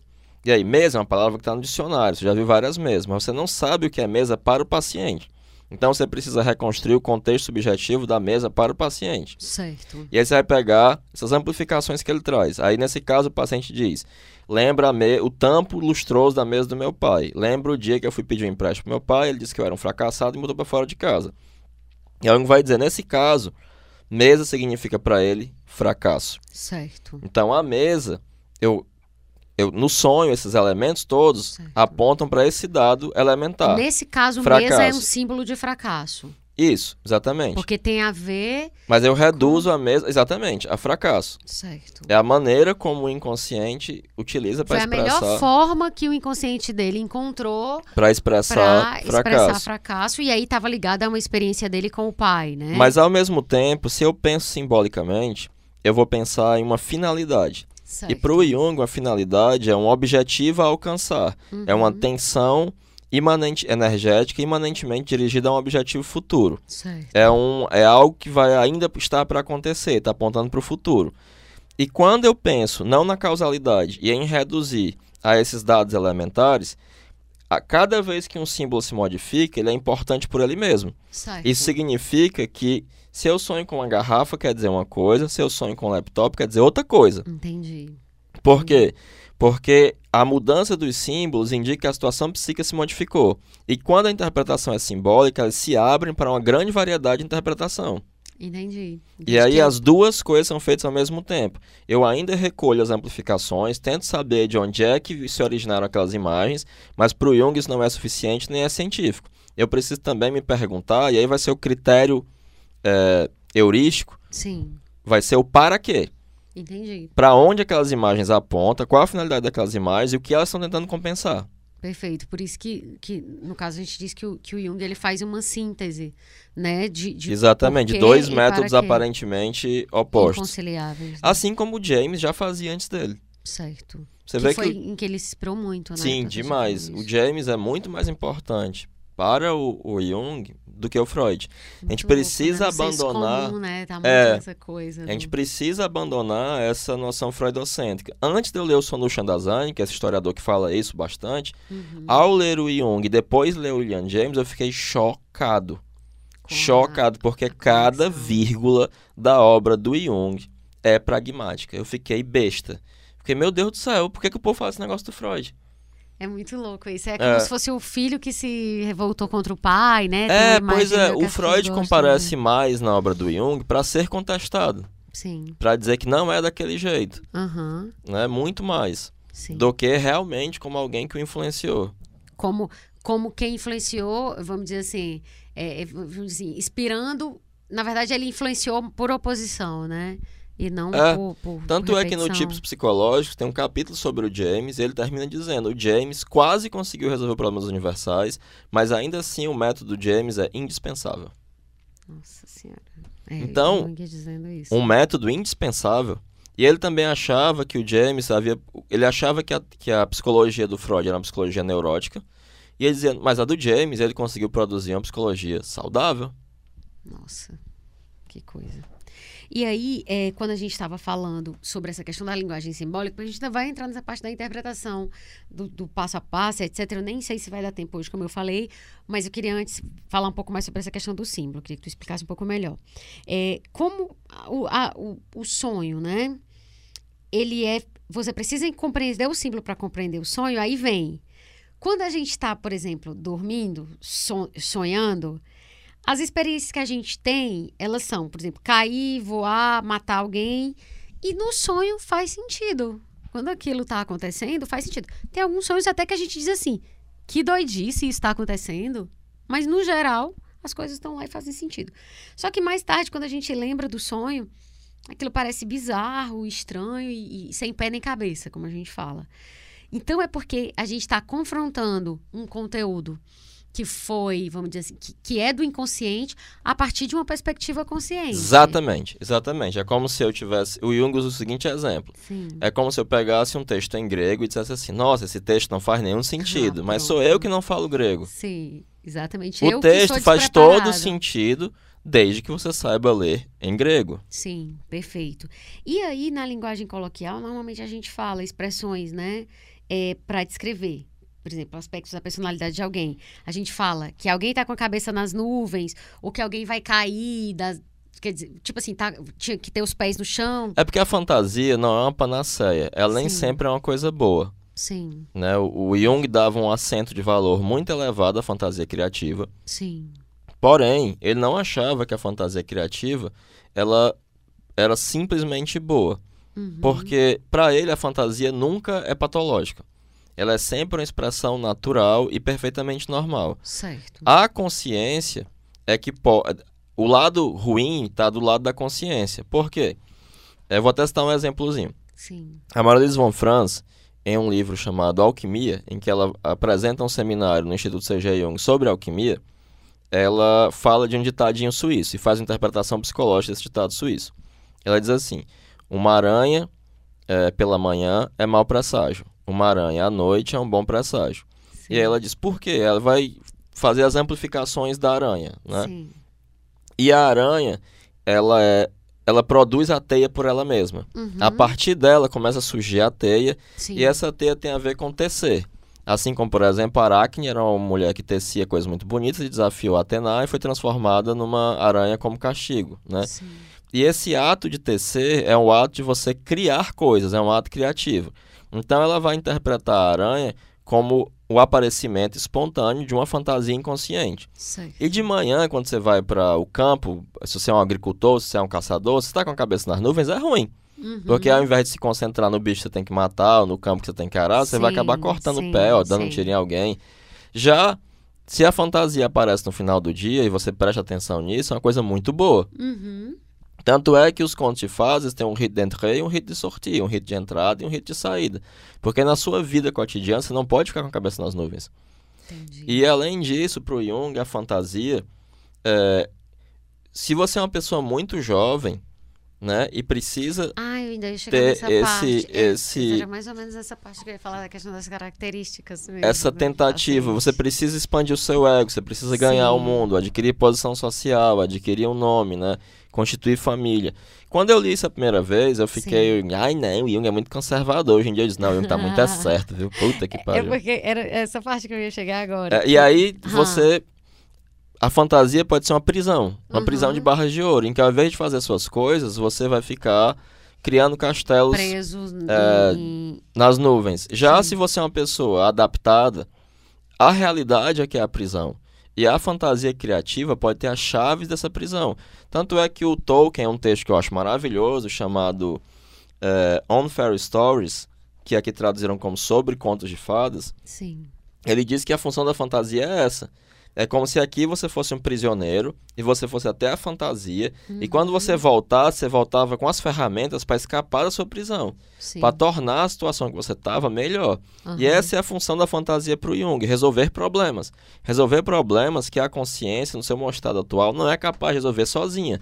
Apenas quando há essa regressão da libido para o inconsciente, a ativação dessas imagens fantásticas que trazem consigo o poder dos instintos, é que com esse poder, junto à consciência, as coisas conseguem se resolver. Uhum, perfeito. Ela tem uma função adaptativa, mas a depender da consciência pode ser inadaptativa. É porque não, como ele, ele, ele, o Jung nunca colocava regras fixas, né? Assim, então se ele é, é super é, coerente com, com, a, com, o pensamento dele. Dizer, olha, o papel disso pode ser muito bom, mas pode ser destrutivo. É, porque é uma afirmação psicológica verdadeira se somente você puder afirmar seu oposto. Pronto, como tu sempre gosta de falar. Então, assim, eu, tu, tu acabou antecipando que, que a gente ia falar de características do paciente, porque ele dizia isso, que quando você vai interpretar um sonho, você tem que considerar primeiro a idade, né? E aí o que tu falou, né? Se ele tem mais ou menos de 40 anos, porque o que é importante na primeira fase da vida é diferente, né? os valores mudam, né? Em relação à segunda fase da vida, segunda, segunda parte da vida. Ele fala que os sonhos ficam mais escassos na velhice. É, e aí, pessoas com mais de 80 anos, eu não fazia a menor ideia disso, costumam sonhar menos. Mas quando está perto da morte. Se intensificam. É, começa a sonhar mais. Como uma preparação para a morte. Isso. E aí tu falou. Mas aí os sonhos, em geral, apontam para uma continuação da existência, estranhamente. Coisa louca, né? Ninguém sabe se é uma. uma é, não, ninguém se sabe. É um dia ou se é uma revelação. Mas enfim, também, né? Também já tá no final mesmo. Mas é muito louco, né? Isso, porque você pode dizer assim, será que é é, é a vida. Mas aí não é psicologia, né? Na verdade, o que importa é, é que é o que é que é para a pessoa. Então, e aí a idade, como, como eu retomei aqui o que tu falou. Sexo também. Que, grau de adaptação. Grau de adaptação. Que é o que tu falou se também. Se a pessoa é neurótica ou não. Isso. As pessoas, para as pessoas mais adaptadas, é, elas, ela, o que, que significa que você é muito adaptado? Você está seguindo o script social. Exato. O que não, quer dizer que seja saudável. Isso, não. Significa que você está dizendo que a sociedade diz para você fazer. Algumas pessoas que são super adaptadas, elas o são às custas da própria individualidade. É, não, isso, inclusive, de novo, não é uma regra de dizer aqui que a gente está dizendo. Mais adaptado não significa que você é melhor. É, porque muitas vezes você desenvolve uma função psíquica para dar uma resposta para a sociedade. Sim, sim. E não para desenvolver sua própria individualidade. Sim. Mas é porque através daquilo ali você vai se adaptar às demandas sociais. Isso. Então, assim, quando uma pessoa é mais adaptada, ou seja, ela está seguindo mais o script social, o desafio dela é se individuar, né? Quando é uma pessoa, até tu gosta de citar o exemplo, por exemplo, uma pessoa que depois de certa idade, ela não, não tá com a vida firmada, digamos assim, ela é meio freestyle, ela precisa de adaptação social, né? Em termos muito gerais, sim, né? Porque sim. aí ele desenvolveu a individualidade dele, mas o que vai estar tá cobrando um preço anímico para ele é a adaptação. Adaptação social. Então, se a individualidade tiver acontecido às custas da adaptação, que é o uhum. caminho mais fácil. Entendi. Ou você se adapta apenas se ajustando, cortando a sua própria carne, ou você se torna um individualista, simplesmente renegando a sociedade. Que individualista, individualismo não tem a ver com Nada ser individuado. a ver com ser individuado. Na verdade é o oposto. Pro Jung é só uma acrobacia da vontade. Sim. Nem vai dizer que é o oposto, mas na verdade é completamente diferente. É, completamente assim. diferente. Porque o sentido pro Jung, por Sim. exemplo, quando o Victor Frank vai falar em sentido, Sim. ele pensa em um sentido consciente. Pro Jung isso é individualismo. Ah, tá. Pro Jung o sentido ele é engendrado pelo inconsciente vai ter a participação da consciência. Entendi, entendi. E aí, no caso, é, quando a gente está falando dessa questão do grau de adaptação social, se uma pessoa é uma, é uma pessoa que não está muito adaptada, vamos supor, ela, ela precisa de adaptação social e se ela mergulha na fantasia, ela pode ficar mais longe disso. Pode isso pode, acontecer? Pode. Mas pode também acontecer o contrário. Ela pode, pode usar essa fantasia. Sim, com certa ajuda, sim. Entendi. Com certa ajuda significa terapia sempre? É. Nossa. É, isso é muito muita propaganda, né? Mas é, né? Aqui é propaganda. E não tem outras formas, assim, de você conseguir isso, Heráclito? Tem, né? Assim, a terapia é um meio, tem. talvez, mas... Se você se vincula vivamente a uma religião existente, se você se vincula vivamente a uma filosofia ou desenvolve uma filosofia de vida, se você consegue se vincular vivamente a um outro ser humano. Certo. Se você. Tipo quem tem filho, né? É, ou um, Entendi. Um, é, tem uma, tem uma série de outras formas, né? Mas que. Porque você não pode dizer. O efeito psicológico. O Jung diz uma coisa muito interessante. O Sim. efeito psicológico não é exclusividade da psicologia. Sim, perfeito. Né? Então, Até porque se fosse, seria uma coisa bem Bizarra, né? Tipo É. assim, só passou a existir. quando a psicologia existiu, É, é um absurdo, né? Deus. Mas alguns psicólogos acham isso, né? Nossa senhora, coisa louca. Até porque tem até tem umas, umas, umas discussões que tu entra, tipo, só quem pode fazer terapia é psicólogo, aí tu diz, não, É, exatamente. não, discordo completamente disso, Completamente, isso, e é. eu concordo contigo. É, e aí, a gente falou dos adaptados, dos individualistas e, e, e a questão da adaptação. Eu acho que isso ficou um pouco claro. Claro, quem quiser se aprofundar, É a Né? prática da psicoterapia. O Jung vai tratar disso de maneira bastante pormenorizada. então. Acho que é o volume 17 das obras No completas. teu livro, no, no Psicologia Junguiana Introdução. Tem, eu falo bastante disso no último capítulo. Engraçado. Eu tinha procurado nos conceitos e não tinha achado nos conceitos. Eu não vi a última parte, que era das histórias, dos casos. É casos que tu tá tratando? Não, é do método. Ah, tá. Pois eu procurei esses dias, aí eu disse, cara, não tô achando, eu acho que ele não falou disso, como é que pode? Mas foi falha minha, que não foi até o final. Então, e aí, os individuais, no caso, a gente tem um- o individualista e tem a pessoa adaptada, ok. O- A fantasia pode ser um veneno, É um o individualista seria a inclinação adleriana certo. e o pessoa bem adaptada seria uma inclinação freudiana. Certo. E aí, no caso, é, isso a gente está falando das características do, do paciente, né? E aí, quando a gente vai falar das regras operacionais. Ah, deixa eu o, falar uma coisa sobre isso, né? Porque Sim. o Jung usa esse termo sim, só uma vez na entre obra. aspas, né? É, só que o, o Jung, ele, ele tem uma carta que recentemente um, uma- um- o Anderson do Recife publicou, Sim. que ele, o Jung diz a seguinte coisa: Eu cansei desse povo, eu não quero mais saber de nada, eu tô conformado em não ser compreendido, eu tô conformado em ser póstumo. Então, eu vou falar as coisas no texto o que eu tenho que falar, só o que eu tenho que falar mesmo, e não vou atrás de querer desfazer mal entendidos, vou falar e acabou. certo. Então, tem coisas fundamentais que ele fala só num texto e depois nunca mais fala. Por exemplo, a prática da psicoterapia está cheia de coisas fundamentais que só tem lá. Tem coisas fundamentais que só tem no volume 8, ele nunca mais falou em canto nenhum. Entendi. Tanto é que o meu trabalho é costurar essas coisas, eu não estou Uhum. criando nada. E aí eu me toquei disso aí, Sim, e aí eu dei um realce a isso. entendi. Tanto é que outros junguianos nem falam disso, né? Então, só para deixar claro, eu não inventei isso. Entendi. Mas entendendo que o Jung deixou coisas fundamentais dispersas na obra, porque ele estava de saco cheio das pessoas, Entendi. e ele não estava mais disposto a ficar se repetindo. Por exemplo, a minha definição favorita de inconsciente, ele só dá num lugar, Entendi. que é na, no presente e futuro, que ele diz que o inconsciente é um fator irracional, existencial e inalienável. Entendi. Não é algo A que ele repete. não, a diferença entre neurótico e uma pessoa problemática, que é fundamental, ele só fala num texto do volume 8. Entendi. Essa coisa das regras é até um pouco estranho, porque ele usar a palavra regra. Isso, né? mas são regras operacionais. Por quê? É, nesse caso, o que me ajudou a entender isso foi Schleiermacher, que é, um, é o criador, Sim. né? Friedrich, Wilhelm Friedrich Schleiermacher. É, é o criador da hermenêutica universal, Certo. né? Que era um teólogo alemão. Um neocantiano, teólogo alemão, que o Jung leu quando tinha 15 anos. Por quê? É, porque ele diz uma coisa igual ao Jung. Sim. Ele diz que a hermenêutica é uma arte.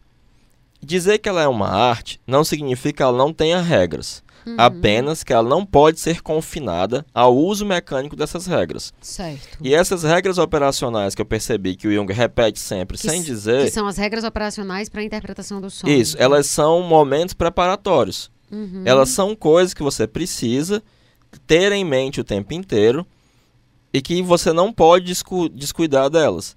Mas ao Certo. mesmo tempo, elas não são a própria interpretação.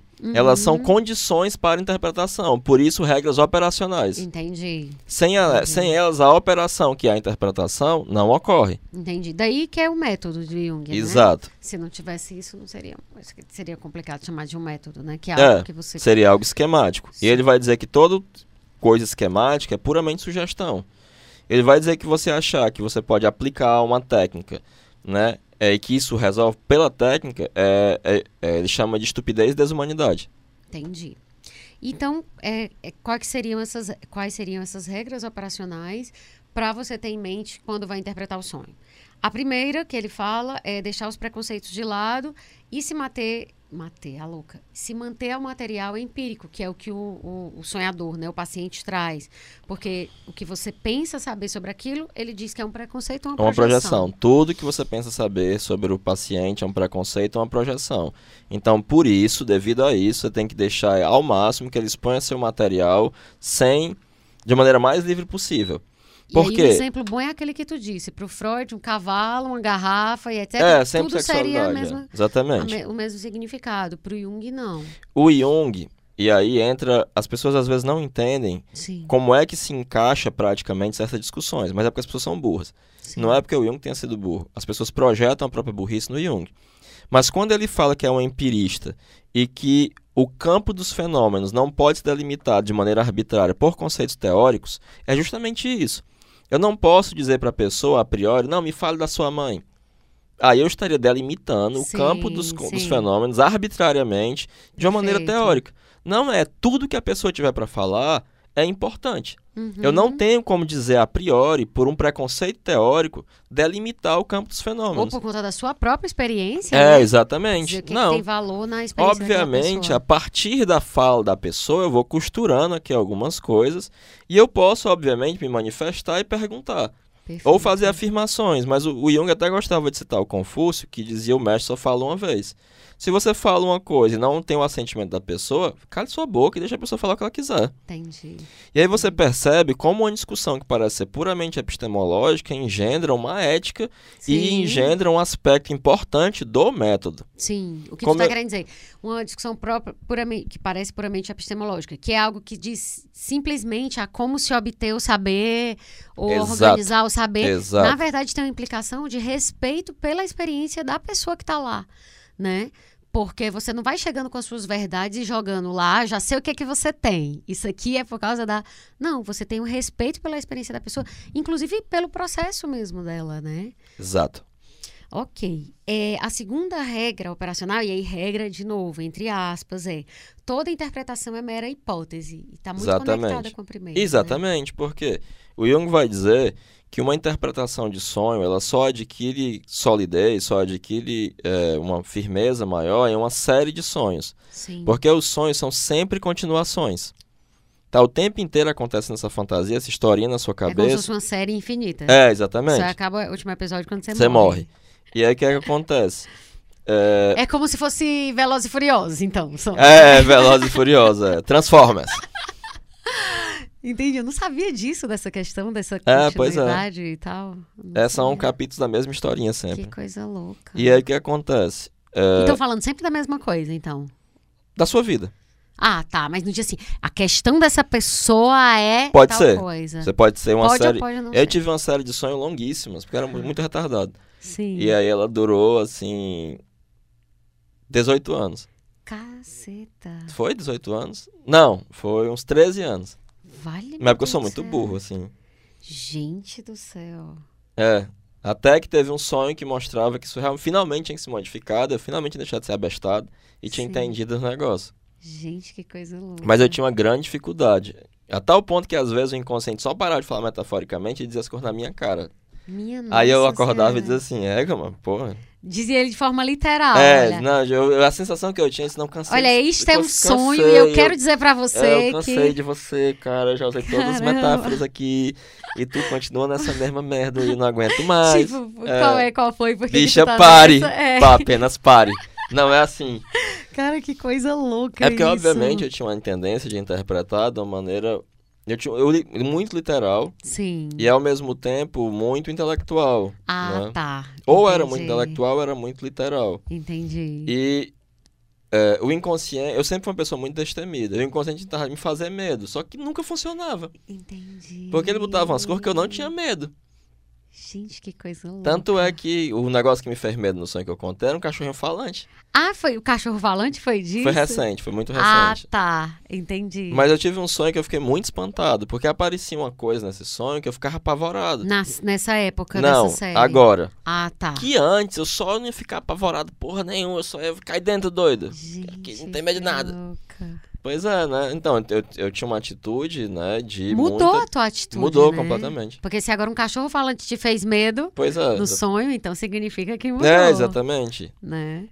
Mas isso, isso pode se repetir durante o tempo que for preciso você deixar de ser abestado. Entendi. No É meu caso, foram uns fosse 13 anos. Uma aula de reforço que vai até. É, até você deixar de ser mongol. Gente, que coisa. E aí o princípio terceiro, que é a terceira regra, que é o princípio da caridade. Exato, o sonho é sempre claro. O sonho sempre está dizendo a coisa que tem que dizer. Quem não entende é você. Você é que não, não sabe o que aquilo significa. Exato. Mas não significa que aquilo é destituído de significado. Não, você não existem sonhos idiotas, só pessoas idiotas que não sabem interpretá-lo. Eu até estava pensando que isso poderia ser, o nome também podia ser princípio da humildade, né? É, podia ser também. princípio da caridade. Podia, porque, seria bom. Tipo assim, é você que não tá entendendo, mas, tipo assim, você precisa mudar de patamar, não o, sonhador que está produzindo coisas sem sentido, né?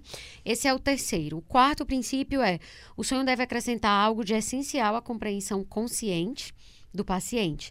E a consciência estabelece aquilo que a gente já falou, já falou bastante hoje, estabelece a- essa relação de compensação e complementariedade. É, tanto é que o Jung só estabelece um critério de validez para interpretação onírica. Não são dois, não são três, é só um. É Sim, que ajude o paciente a sair de seu estado de estagnação. Sim, Que é, é a mesma coisa dito de outra forma. sim. Porque ao sim. acrescentar algo de fundamental à consciência do paciente, isso vai fazer com que, ou colaborar para que ele saia do estado de estagnação neurótico. Sim, perfeito. Porque senão viraria só um, um, um passatempo inócuo. É, porque eu né? posso fazer uma interpretação super massa. Uhum. é, extrema, tecnicamente muito boa, muito invocada, e eu terminar e dizer, nossa, como eu sou invocado. Eu interpreto sonho bem aqui, eu trou- trouxe aqui. Tecnicamente muito É. boa significa o quê? Assim? Não, que você fez tudo certinho, que você conseguiu pegar vários paralelos e tal, mas que não ajudou a pessoa em nada. Então não valeu. Entendi, Entendi. É porque não O é critério é pragmático. certo. Entendi. É se se faz uma mudança de consciência, literalmente, e de atitude. E se há uma ampliação de consciência. Certo.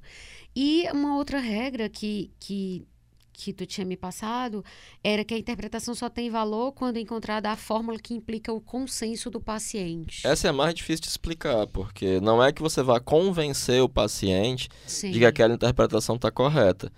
É quando aquela interpretação de fato traz algo de fundamental e ele mesmo não concordando, ele se sente tão profundamente tocado de uma maneira não puramente intelectual por aquilo que ele não consegue mais discordar. Entendi. Porque é como se acertasse o alvo. É bem o trago verdades, É, né? Coisa exatamente. assim, você não consegue disfarçar. É aquele assim. momento que a pessoa tenta dizer um negócio e não consegue, assim, porque Entendi, foi em cheio, assim, justamente pegou naquele ponto. Entendi. Nesse caso, é, é como se você tivesse um consenso, não porque a pessoa. E aí também tem a sensibilidade do analista, né? Não é porque a pessoa diz, você concorda com isso? E a pessoa diz, diz, concordo. A pessoa pode até não dizer isso textualmente, mas você percebe, é isso? Assim, você É, percebe exatamente. que tem uma. É porque a interpretação ela não é uma atividade puramente intelectual, como pode parecer para algumas pessoas. Sim. Ela envolve o ser humano todo. Não é? Tanto é que é um trabalho artístico. Nenhum trabalho artístico é puramente intelectual. Ele é intelectual também. Sim. Tam- Tanto é que o Jung vai dizer que o intelecto ele é senhor apenas na produção científica. Uhum. O que a gente está fazendo aqui é um trabalho intelectual, por exemplo. Mas Sim. na clínica, ele é servo. Ele é servo da função do sentimento e da fantasia criativa. Tanto é que o método dialético é um fantasiar junto. É você construir uma ficção curativa. Entendi. E aí, nesse caso, faz, de novo faz sentido de por que isso é tão considerado é, uma coisa de segunda categoria, né? Sim, sim. Porque o, o intelecto é rei no pensamento científico e a gente vive numa sociedade que, assim, a ciência é a nova religião, né? Tipo, estudos mostram, é o novo Deus mandou. É, exatamente. Então, assim... Apesar de que o Deus mandou está voltando com força nesse verão, não é mesmo? É verdade, é verdade. Se você É um trend topic, Eu- Deus mandou. É verdade. Eu, eu tenho até medo de falar assim, ah, porque o estudo mostrou isso. Porque eu, fico, eu, eu já fiquei, passei a me questionar assim, mas qual estudo? Quem financiou esse estudo? E etc. Justamente para não virar essa pessoa que, quando alguém diz que foi um estudo que falou, já vai acreditando, né? É, pois é, é bom você referendar essas coisas, mas sabendo que, como diz o velho Popper, né? ciência conjectural. Sim, sim, porque senão você vai ficar dogmático de, de, É? de, outra, de outra operação, né? Então, nesse ponto, eu acho que o Popper foi muito feliz ao dizer que um, um discurso racional só é possível ser partido do pressuposto que pode ser que eu esteja errado e pode ser que você esteja certo. Sim, não, e até tu falou no episódio, acho que da problematização, que foi o quarto, que tu disse assim, é, que tu lembrou nessa ideia do. Tu trouxe essa ideia do Popper e disse, ora, mas quando. Eu não sei se foi numa conversa da gente num café ou se foi no episódio agora. Que até tu disse assim, ah, quando a pessoa vem vender alguma coisa dizendo, ah, mas isso aqui é científico. Foi no episódio A mesmo. pessoa vem, chega te dizendo como se fosse, olha, isso aqui é garantido. Não, dizer que é científico só significa amanhã pode ser tudo diferente. Exatamente. E no senso comum é vendido como se fosse a certeza. Ah, né? verdade. A verdade última das coisas. É muito louco isso. E aí a questão de por que o sonho é importante, mais uma vez. Porque se a neurose, aí vem de novo que tu tá falando da compensação, né, das tendências em oposição. Se a neurose significa duas tendências em oposição, uma consciente e outra inconsciente, e não é na consciência mais que eu vou encontrar, porque a consciência já tá aí dada, eu vou conseguir encontrar é no inconsciente. É como o Campbell gostava de falar. A caverna que você teme entrar é justamente ali que é o que você Perfeito. procura. Perfeito. O que você precisa. Então, é, no caso da neurose, ela, ela é a manifestação de que. Ah, eu lembrei de um negócio interessante, né? Um, Que? um, dos meus alunos estava interpretando o sonho de uma paciente, ela Sim. começou a falar umas coisas sobre a individualidade dela, não sei o quê, sobre a adaptação, não sei o quê. não, não, não. Ah, E aí ele falou, aí ele lembrou do Campbell, aí teve a intuição de falar isso, né? O Campbell falava, na verdade era o Nietzsche, né? sim. Que pra você ser você mesmo, primeiro você tem que matar o dragão onde tá escrito tu deves. Aí ele disse que ela disse, é, né, isso. Aí engoliu em seco aí, pois é, então. Aí tentou falar de outra coisa e. Aí disse, régua, meu? Nossa, peraí, não, calma. Entendeu? Isso é que é, É. conseguir o consenso do paciente, Sim, é tocar sim. esse núcleo emocional sim. do qual ele não consegue se desvencilhar e que ele vai ter que dar conta disso agora moralmente, muito mais do que intelectualmente. Entendi. Não, perfeito. Entendi super. E aí o Jung, numa coisa, apesar de que ele, ele e o Freud eh, discordam né, em muitas coisas, mas numa coisa eles concordam, que é o sonho é a via régia de acesso ao inconsciente. E é mesmo. Né? E então assim, aquilo que aparece na neurose é a maneira como o inconsciente vê aquilo. Exato, a situação toda, tanto a situação consciente quanto a situação do que está se passando no inconsciente. Cara, eu acho muito louco. Tipo assim, uma pessoa neurótica, então, ela tem que ficar um pouco. Não, mas assim, só tem duas opções. Ou você. Quer dizer, eu, tipo, isso é uma pergunta. Ou você é neurótico, ou você é uma pessoa adaptada. Bem adaptada. Algumas Mas pessoas- existe gente não neurótica? Eu fico pensando, meu Deus, isso é uma pergunta de uma pessoa neurótica? Existe. Cara, como que Algum- pode? Porque algumas pessoas têm o destino de serem saudavelmente desajustadas.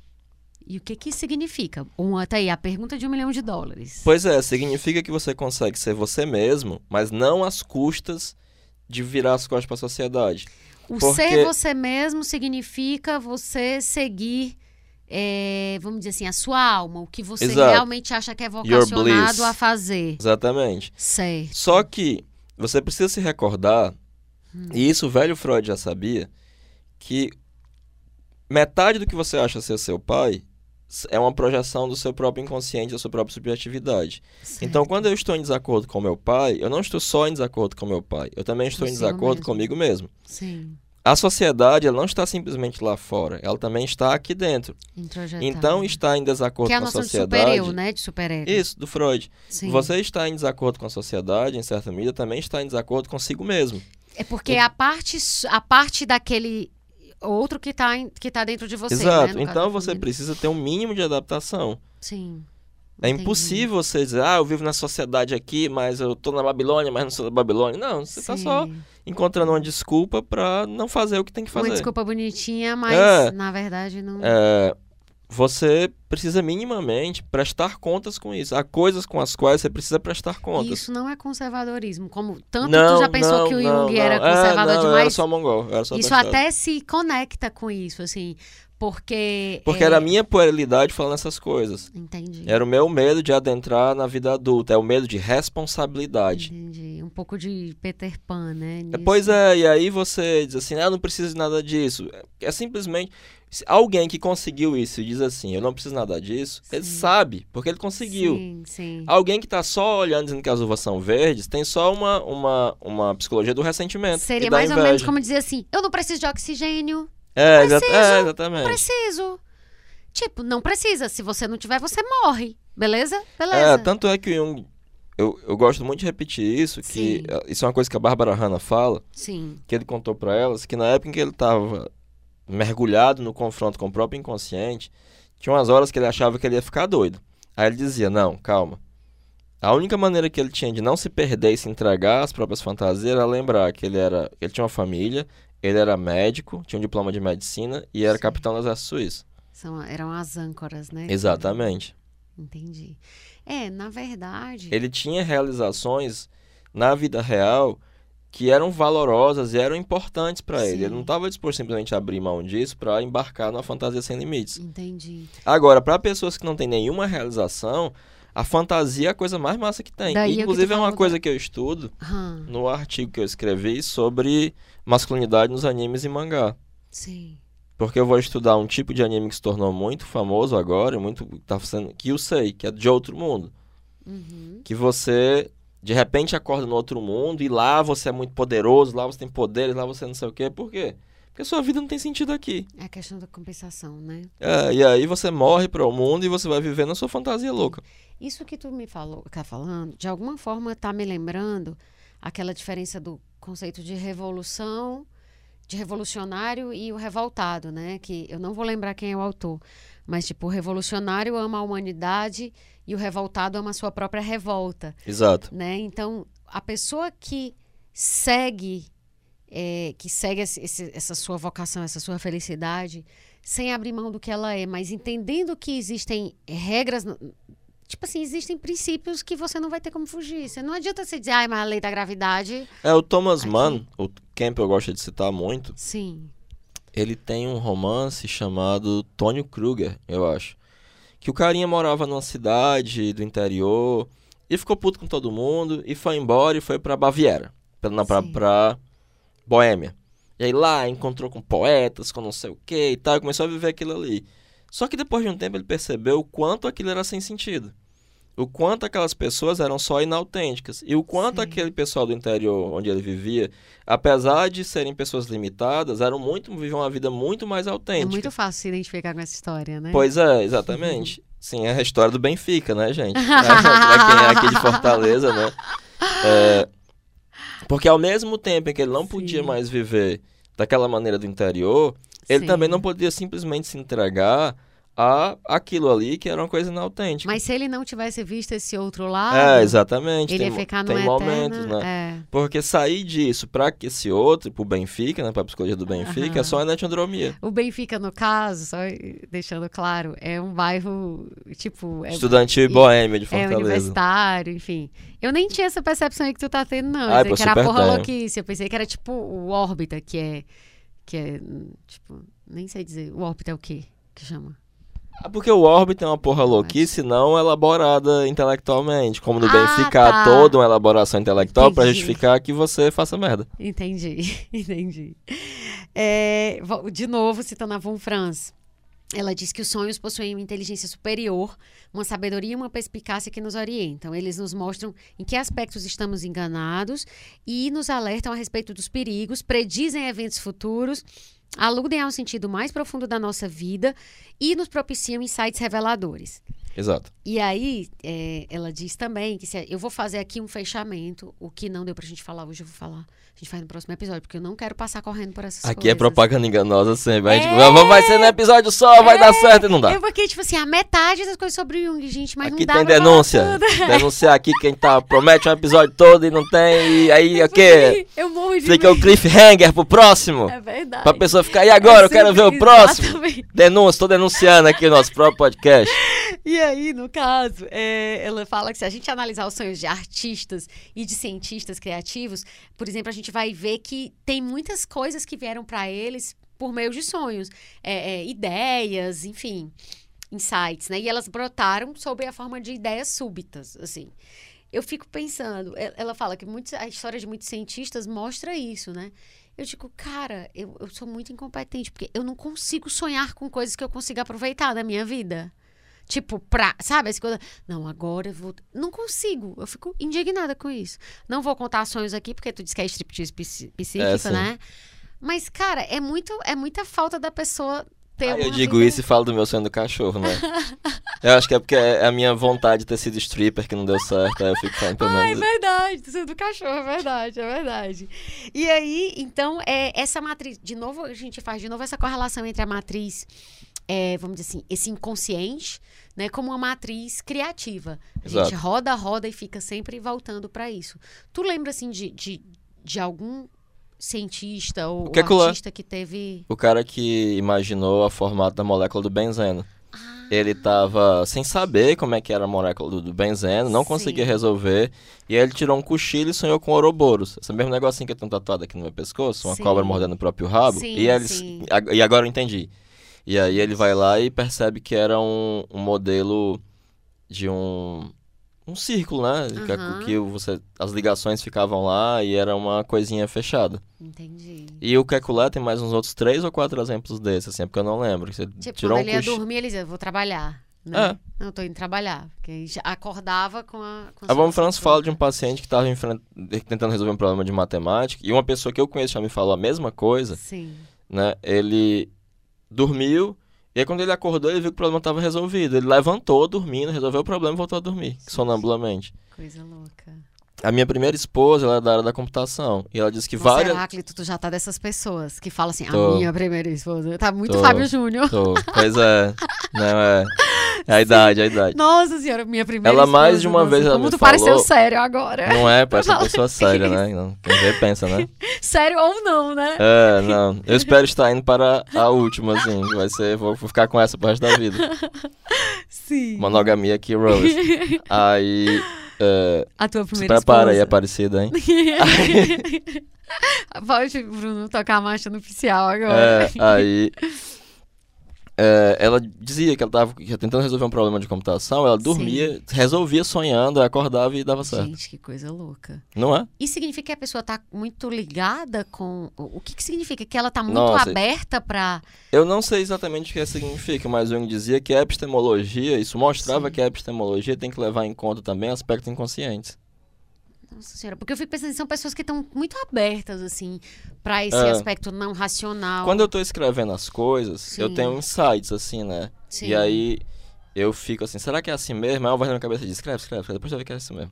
Aí eu escrevo, aí eu passo uns meses estudando, digo, ah, é daquele jeito mesmo, né? A voz Ah, diz, sim, é. tu tá falando escrevendo de artigos científicos, É, não exatamente. de, de ficção. Não, não, não. Mas na ficção Ah, de também... ficção eu nem me meto. O negócio vai se escrevendo só. Entendi. Aquele negócio que eu escrevo, eu só vou escrevendo, ouvindo o negócio na minha cabeça escrevendo. Que coisa louca. É, Eu só ajeito a forma depois. entendi. Mas no caso do... Tu, tu nota, então, que é um processo criativo diferente do ficção É exatamente o que o. Não, é a mesma coisa. E por que, que tu disse que, não- que um tu não observa muito no Ah, caso porque no outro eu fico me questionando, será que é assim mesmo? É essa... Ah, tá, tá. Só nesse aspecto da questão da validação, É, né? Daquilo com status de, de, de sei lá, Tem um, tem um matemático chamado Ramanujan, que as formas matemáticas dele foram revelações de uma deusa. A- a- ele a- houve uma praga na Uhum. vila dele, e aí a mãe dele pediu que essa deusa o salvasse. Ele foi ele não morreu. Nossa E aí ele Senhora. passou a ter revelações matemáticas que vinham da deusa. Tem um filme fantástico sobre ele. Tanto é que o, o matemático inglês lá Sim. mostra que um dos, dos teoremas dele estava errado. Ele fica chocado. Não pode estar errado, não pode estar errado. Gente. E aí depois mostrou que ele estava certo. Não, um monte. Esse particularmente estava errado, mas ele era um cara do nível do Newton. Entendi. E era um indiano que tu, toda a matemática dele era uma revelação divina. Nossa Senhora. E ele conseguiu fazer uma coisa que à época era tida como impossível matematicamente. Maravilhoso. É aquela história, né? Se você olhar para os sonhos, você. É, você é. pode até não entender, assim, mas se você conseguir se conectar com isso Então o forma- Ramanujan nem precisava sonhar. A deusa ia lá e dizia pra ele. Entendi. Entendi. E aí, indiano, né? Com aquela É. quantidade de deuses e deusas, então era. É, no caso, pra mim era mais difícil, por exemplo, acreditar que uma deusa teria me dito, né? Então, É, pois é. tem uma questão. Aí, de novo, a questão con- contexto geográfico. Sócrates não tinha um daimon? É verdade. É verdade. Então, Heráclito, então o que faltou, é, mesmo que o próximo episódio fique um pouco menor, mas, eu, eu, tipo assim, tu tinha me falado, ah, é muito, muito mais coisa, mas eu não sabia que era tão, tão, tão, tão, Eu tanto. te disse, eu te disse. E eu não queria passar de forma muito superficial sobre É, as não, coisas. acho que a gente cobriu de uma maneira massa as coisas, os, os prolegômenos, né? Pois é, porque eu acho um É tema... bem que no começo tu falou, esse é Esse é um só programa tem, é, que só, só tem, tem. introdução e, e final. Mas é porque eu acho que é um tema tão importante e provavelmente a gente não vai logo fazer algo sobre isso, que é melhor a gente, tipo assim, claro que isso é uma coisa introdutória, mas pelo menos assim, dando, dando o mínimo, sabe, da, da Sim, atenção. Eu acho que é um tema muito importante, assim, essa- não só do ponto de vista de interesse científico, quanto de autoconhecimento mesmo Sim, interesse humano. pessoas. E isso sem nenhuma pegada coaching, por favor. É, então, as dicas de hoje são é, o livro, são três livros. Seminários sobre análises de sonhos, Ah, é fantástico. que tu tinha sugerido. É, Abreação, análise dos sonhos, transferências, do Jung, que eu vi na bibliografia de um texto teu. É, a primeira sonhos. parte, principalmente, fala sobre sonhos. A parte sobre transferência é complicadíssima, assim, é um texto muito avançado. Mas essa primeira parte é bastante acessível. Pronto, eu vi no, no- no- no- assim, na bibliografia de um dos teus artigos que eu li recentemente. E, por fim, O Caminho dos Sonhos, que eu citei várias passagens. Tem inclusive o aqui. documentáriozinho filmado, vamos Franz falando. Ah, pois é, eu sabia que era um documentário que tinha dado origem a um livro, mas eu não, não vi o documentário. Eu, eu li só o livro. E esse é da Von Franz. Assim, eu acho que se quiser começar por ele, inclusive. Tem um outro chamado não é- Sonhos da Von Franz, que antigamente só Ah, tinha em bom. inglês, que, em que ela interpreta sonhos famosos Ah, de tá. pessoas históricas. Entendi. Como, por exemplo, o sonho que o Aníbal teve antes de invadir Roma, etc. Entendi.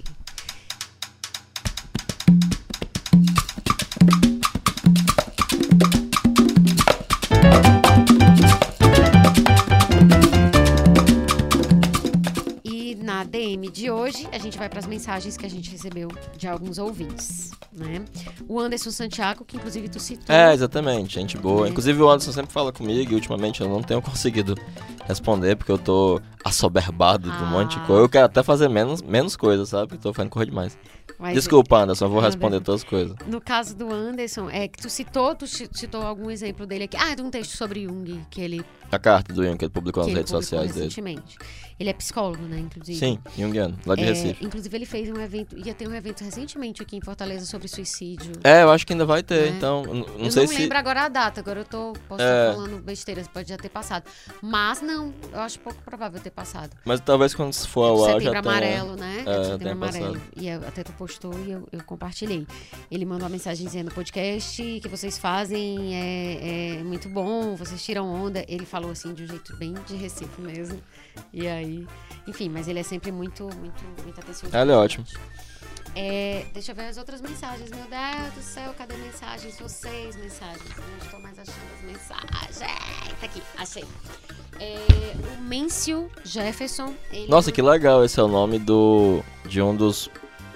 Seguidores de Confúcio mais famosos. Sério? É. Eu não sabia. Aham. O Mêncio Jefferson mandou. Eu sei que é muito complicado, mas sonho. Sonho? Ah, nem tinha me tocado que ele falava sonho.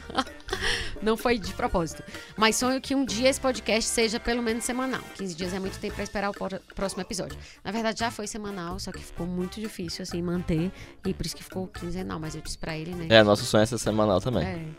E o Raoni, que ele escreve assim, tipo, letras misturado com números, e eu acabei acertando, lendo le- direito o nome dele.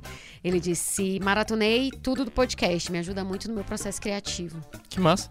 Muito legal, né? O Felipe Ribeiro eh, mandou: Outro dia, passando a vista sobre alguns podcasts de forma aleatória, encontrei o Assim Caminha a Humanidade. Gratidão a vocês por essa pérola. Sempre ouço e reouço os episódios, sobretudo no carro quando eu tô na estrada sozinho. Que eu já percebi, que- sozinho, eu percebi que muita gente ouve Eu ouço no carro esse podcast. em, em coisas longas, né? É. Assim, viagens, percursos longos de trabalho. O Sérgio Eugênio, designer e artista plástico, que é ótimo. Ele, eu vi que ele tá no teu Facebook também, ele é ótimo. Ele soube, especificamente sobre o episódio 14, ele falou, me mandou mensagem. Nossa, achei e acho sempre muito bom, mas esse foi um dos que mais gostei. Ei, como faz pra ser imortalizado nos comentários finais? Também quero. Brincadeira, mas é sério. Aí, obviamente, né, eu disse. Tan, tan, tan, seu sonho foi realizado? Ele vive trocando é, mensagens comigo, inclusive sobre podcast, e eu nunca coloco, digo, o óbvio é mais difícil ser percebido, né? Porque as pessoas às vezes tão próximas e que mandam tanta coisa, às vezes você não. Porque é conhecido amigo, você não, não, não fala pra não ficar aquela coisa muito, muito pachecão e tal. E aí o Kessler Campos. Eu pedi, ele me, me falou muita coisa, assim, sobre a experiência dele com esse tipo de conteúdo, porque ele lê a obra do Campbell há muito tempo, né? E ele me falou um monte de coisas legais. Eu pedi, faz um texto curtinho e tal e manda pra eu ler lá. E aí ele me mandou. Abre aspas.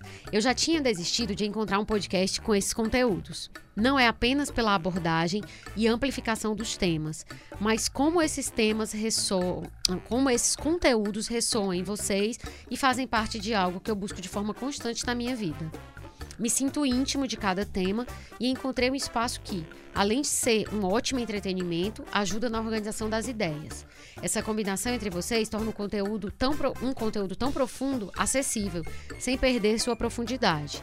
Em meio a tantas coisas banais, é um alívio para a alma ouvir e passar o tempo com assim que a minha humanidade.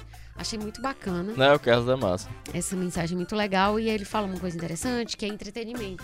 Eu já fiquei me pensando algumas, me pensando, pensando algumas vezes, se era ruim ser considerado entretenimento. Ah, eu acho ótimo. Eu acho que entretenimento, na minha visão. Eu só lembro do Mark Bloch. Se a história falhar em divertir, Pronto. certamente falhará Pronto. em ensinar. Perfeita essa citação. E aí você partindo de, de um pressuposto, porque também tem a questão etimológica. Se entretenimento for o que distrai, você certamente se entretém, tu, lendo. Ah, com certeza. Um, um livraço. Eu lembro Jung, que uma vez eu, eu, eu ando com os livros do Jung porque eles me entretêm. Pois então. E aí eu tava em Minas e aí o Walter passou: Ah, tu agora tá estudando o, o volume 8? Eu disse: Não, tô só me distraindo. Pois então. É, eu, eu acho que tem uma carga pejorativa de algumas pessoas contra o entretenimento, mas é, eu acho que para mim já não é problema, mais ainda nesse caso de você pensar que entretenimento é o que distrai. Agora, se é um conteúdo que você considera vazio ou não, aí já é uma outra história, né? E aí você tem todo o direito de. Enfim, é isso. O Assim Caminha a Humanidade tem o apoio da TV O Povo, emissora educativa da Fundação Demócrito Rocha. Em Fortaleza, você assiste no canal 48.1 na TV aberta, 23 na NET e 24 na Multiplay no restante do Ceará, pelo canal 138 da Brisa Net. E para quem está em outras latitudes, tem o site tvupovo.org.br. E se você quiser continuar acompanhando Assim que a Humanidade, antes de sair o próximo episódio daqui a 15 dias, segue a gente no Instagram, no perfil Assim underline Under, caminha. Assim, underline caminha. É não falou arroba, eu fiquei é, confuso. É verdade, arroba assim, underline caminha, que todo dia tem conteúdo novo por lá. E você também pode seguir o podcast no Spotify, no Deezer, no Google Podcasts, no iTunes. E no iTunes pode avaliar. Ainda bem que eu não falei iTunes hoje, né? E é isso, aqui a gente termina o 15 episódio do Assim Caminha a Humanidade e o Heráclito vai ler os créditos como já é uma tradição. Roteiro de Pati Rabelo, consultoria Heráclito Pinheiro, eu mesmo. Edição Bruno Melgácio, que esteja aqui mais cedo. Sim. Áudio André Silvestre, hoje tá Dodói, é outra pessoa, mas o André se garante, ele é, é muito o... bom. É o Samuel, hoje é o Samuel. Coordenação de produção, Chico Marinho, Estratégia Digital, João Vitor Duma. E é isso, moçada. Muito obrigado por ficar com a gente até aqui e até o próximo episódio daqui a 15 dias. Beijos. Pode tchau, tchau. Beijo. Valeu, gente. Tu não gosta de mandar beijos, né? Beijos.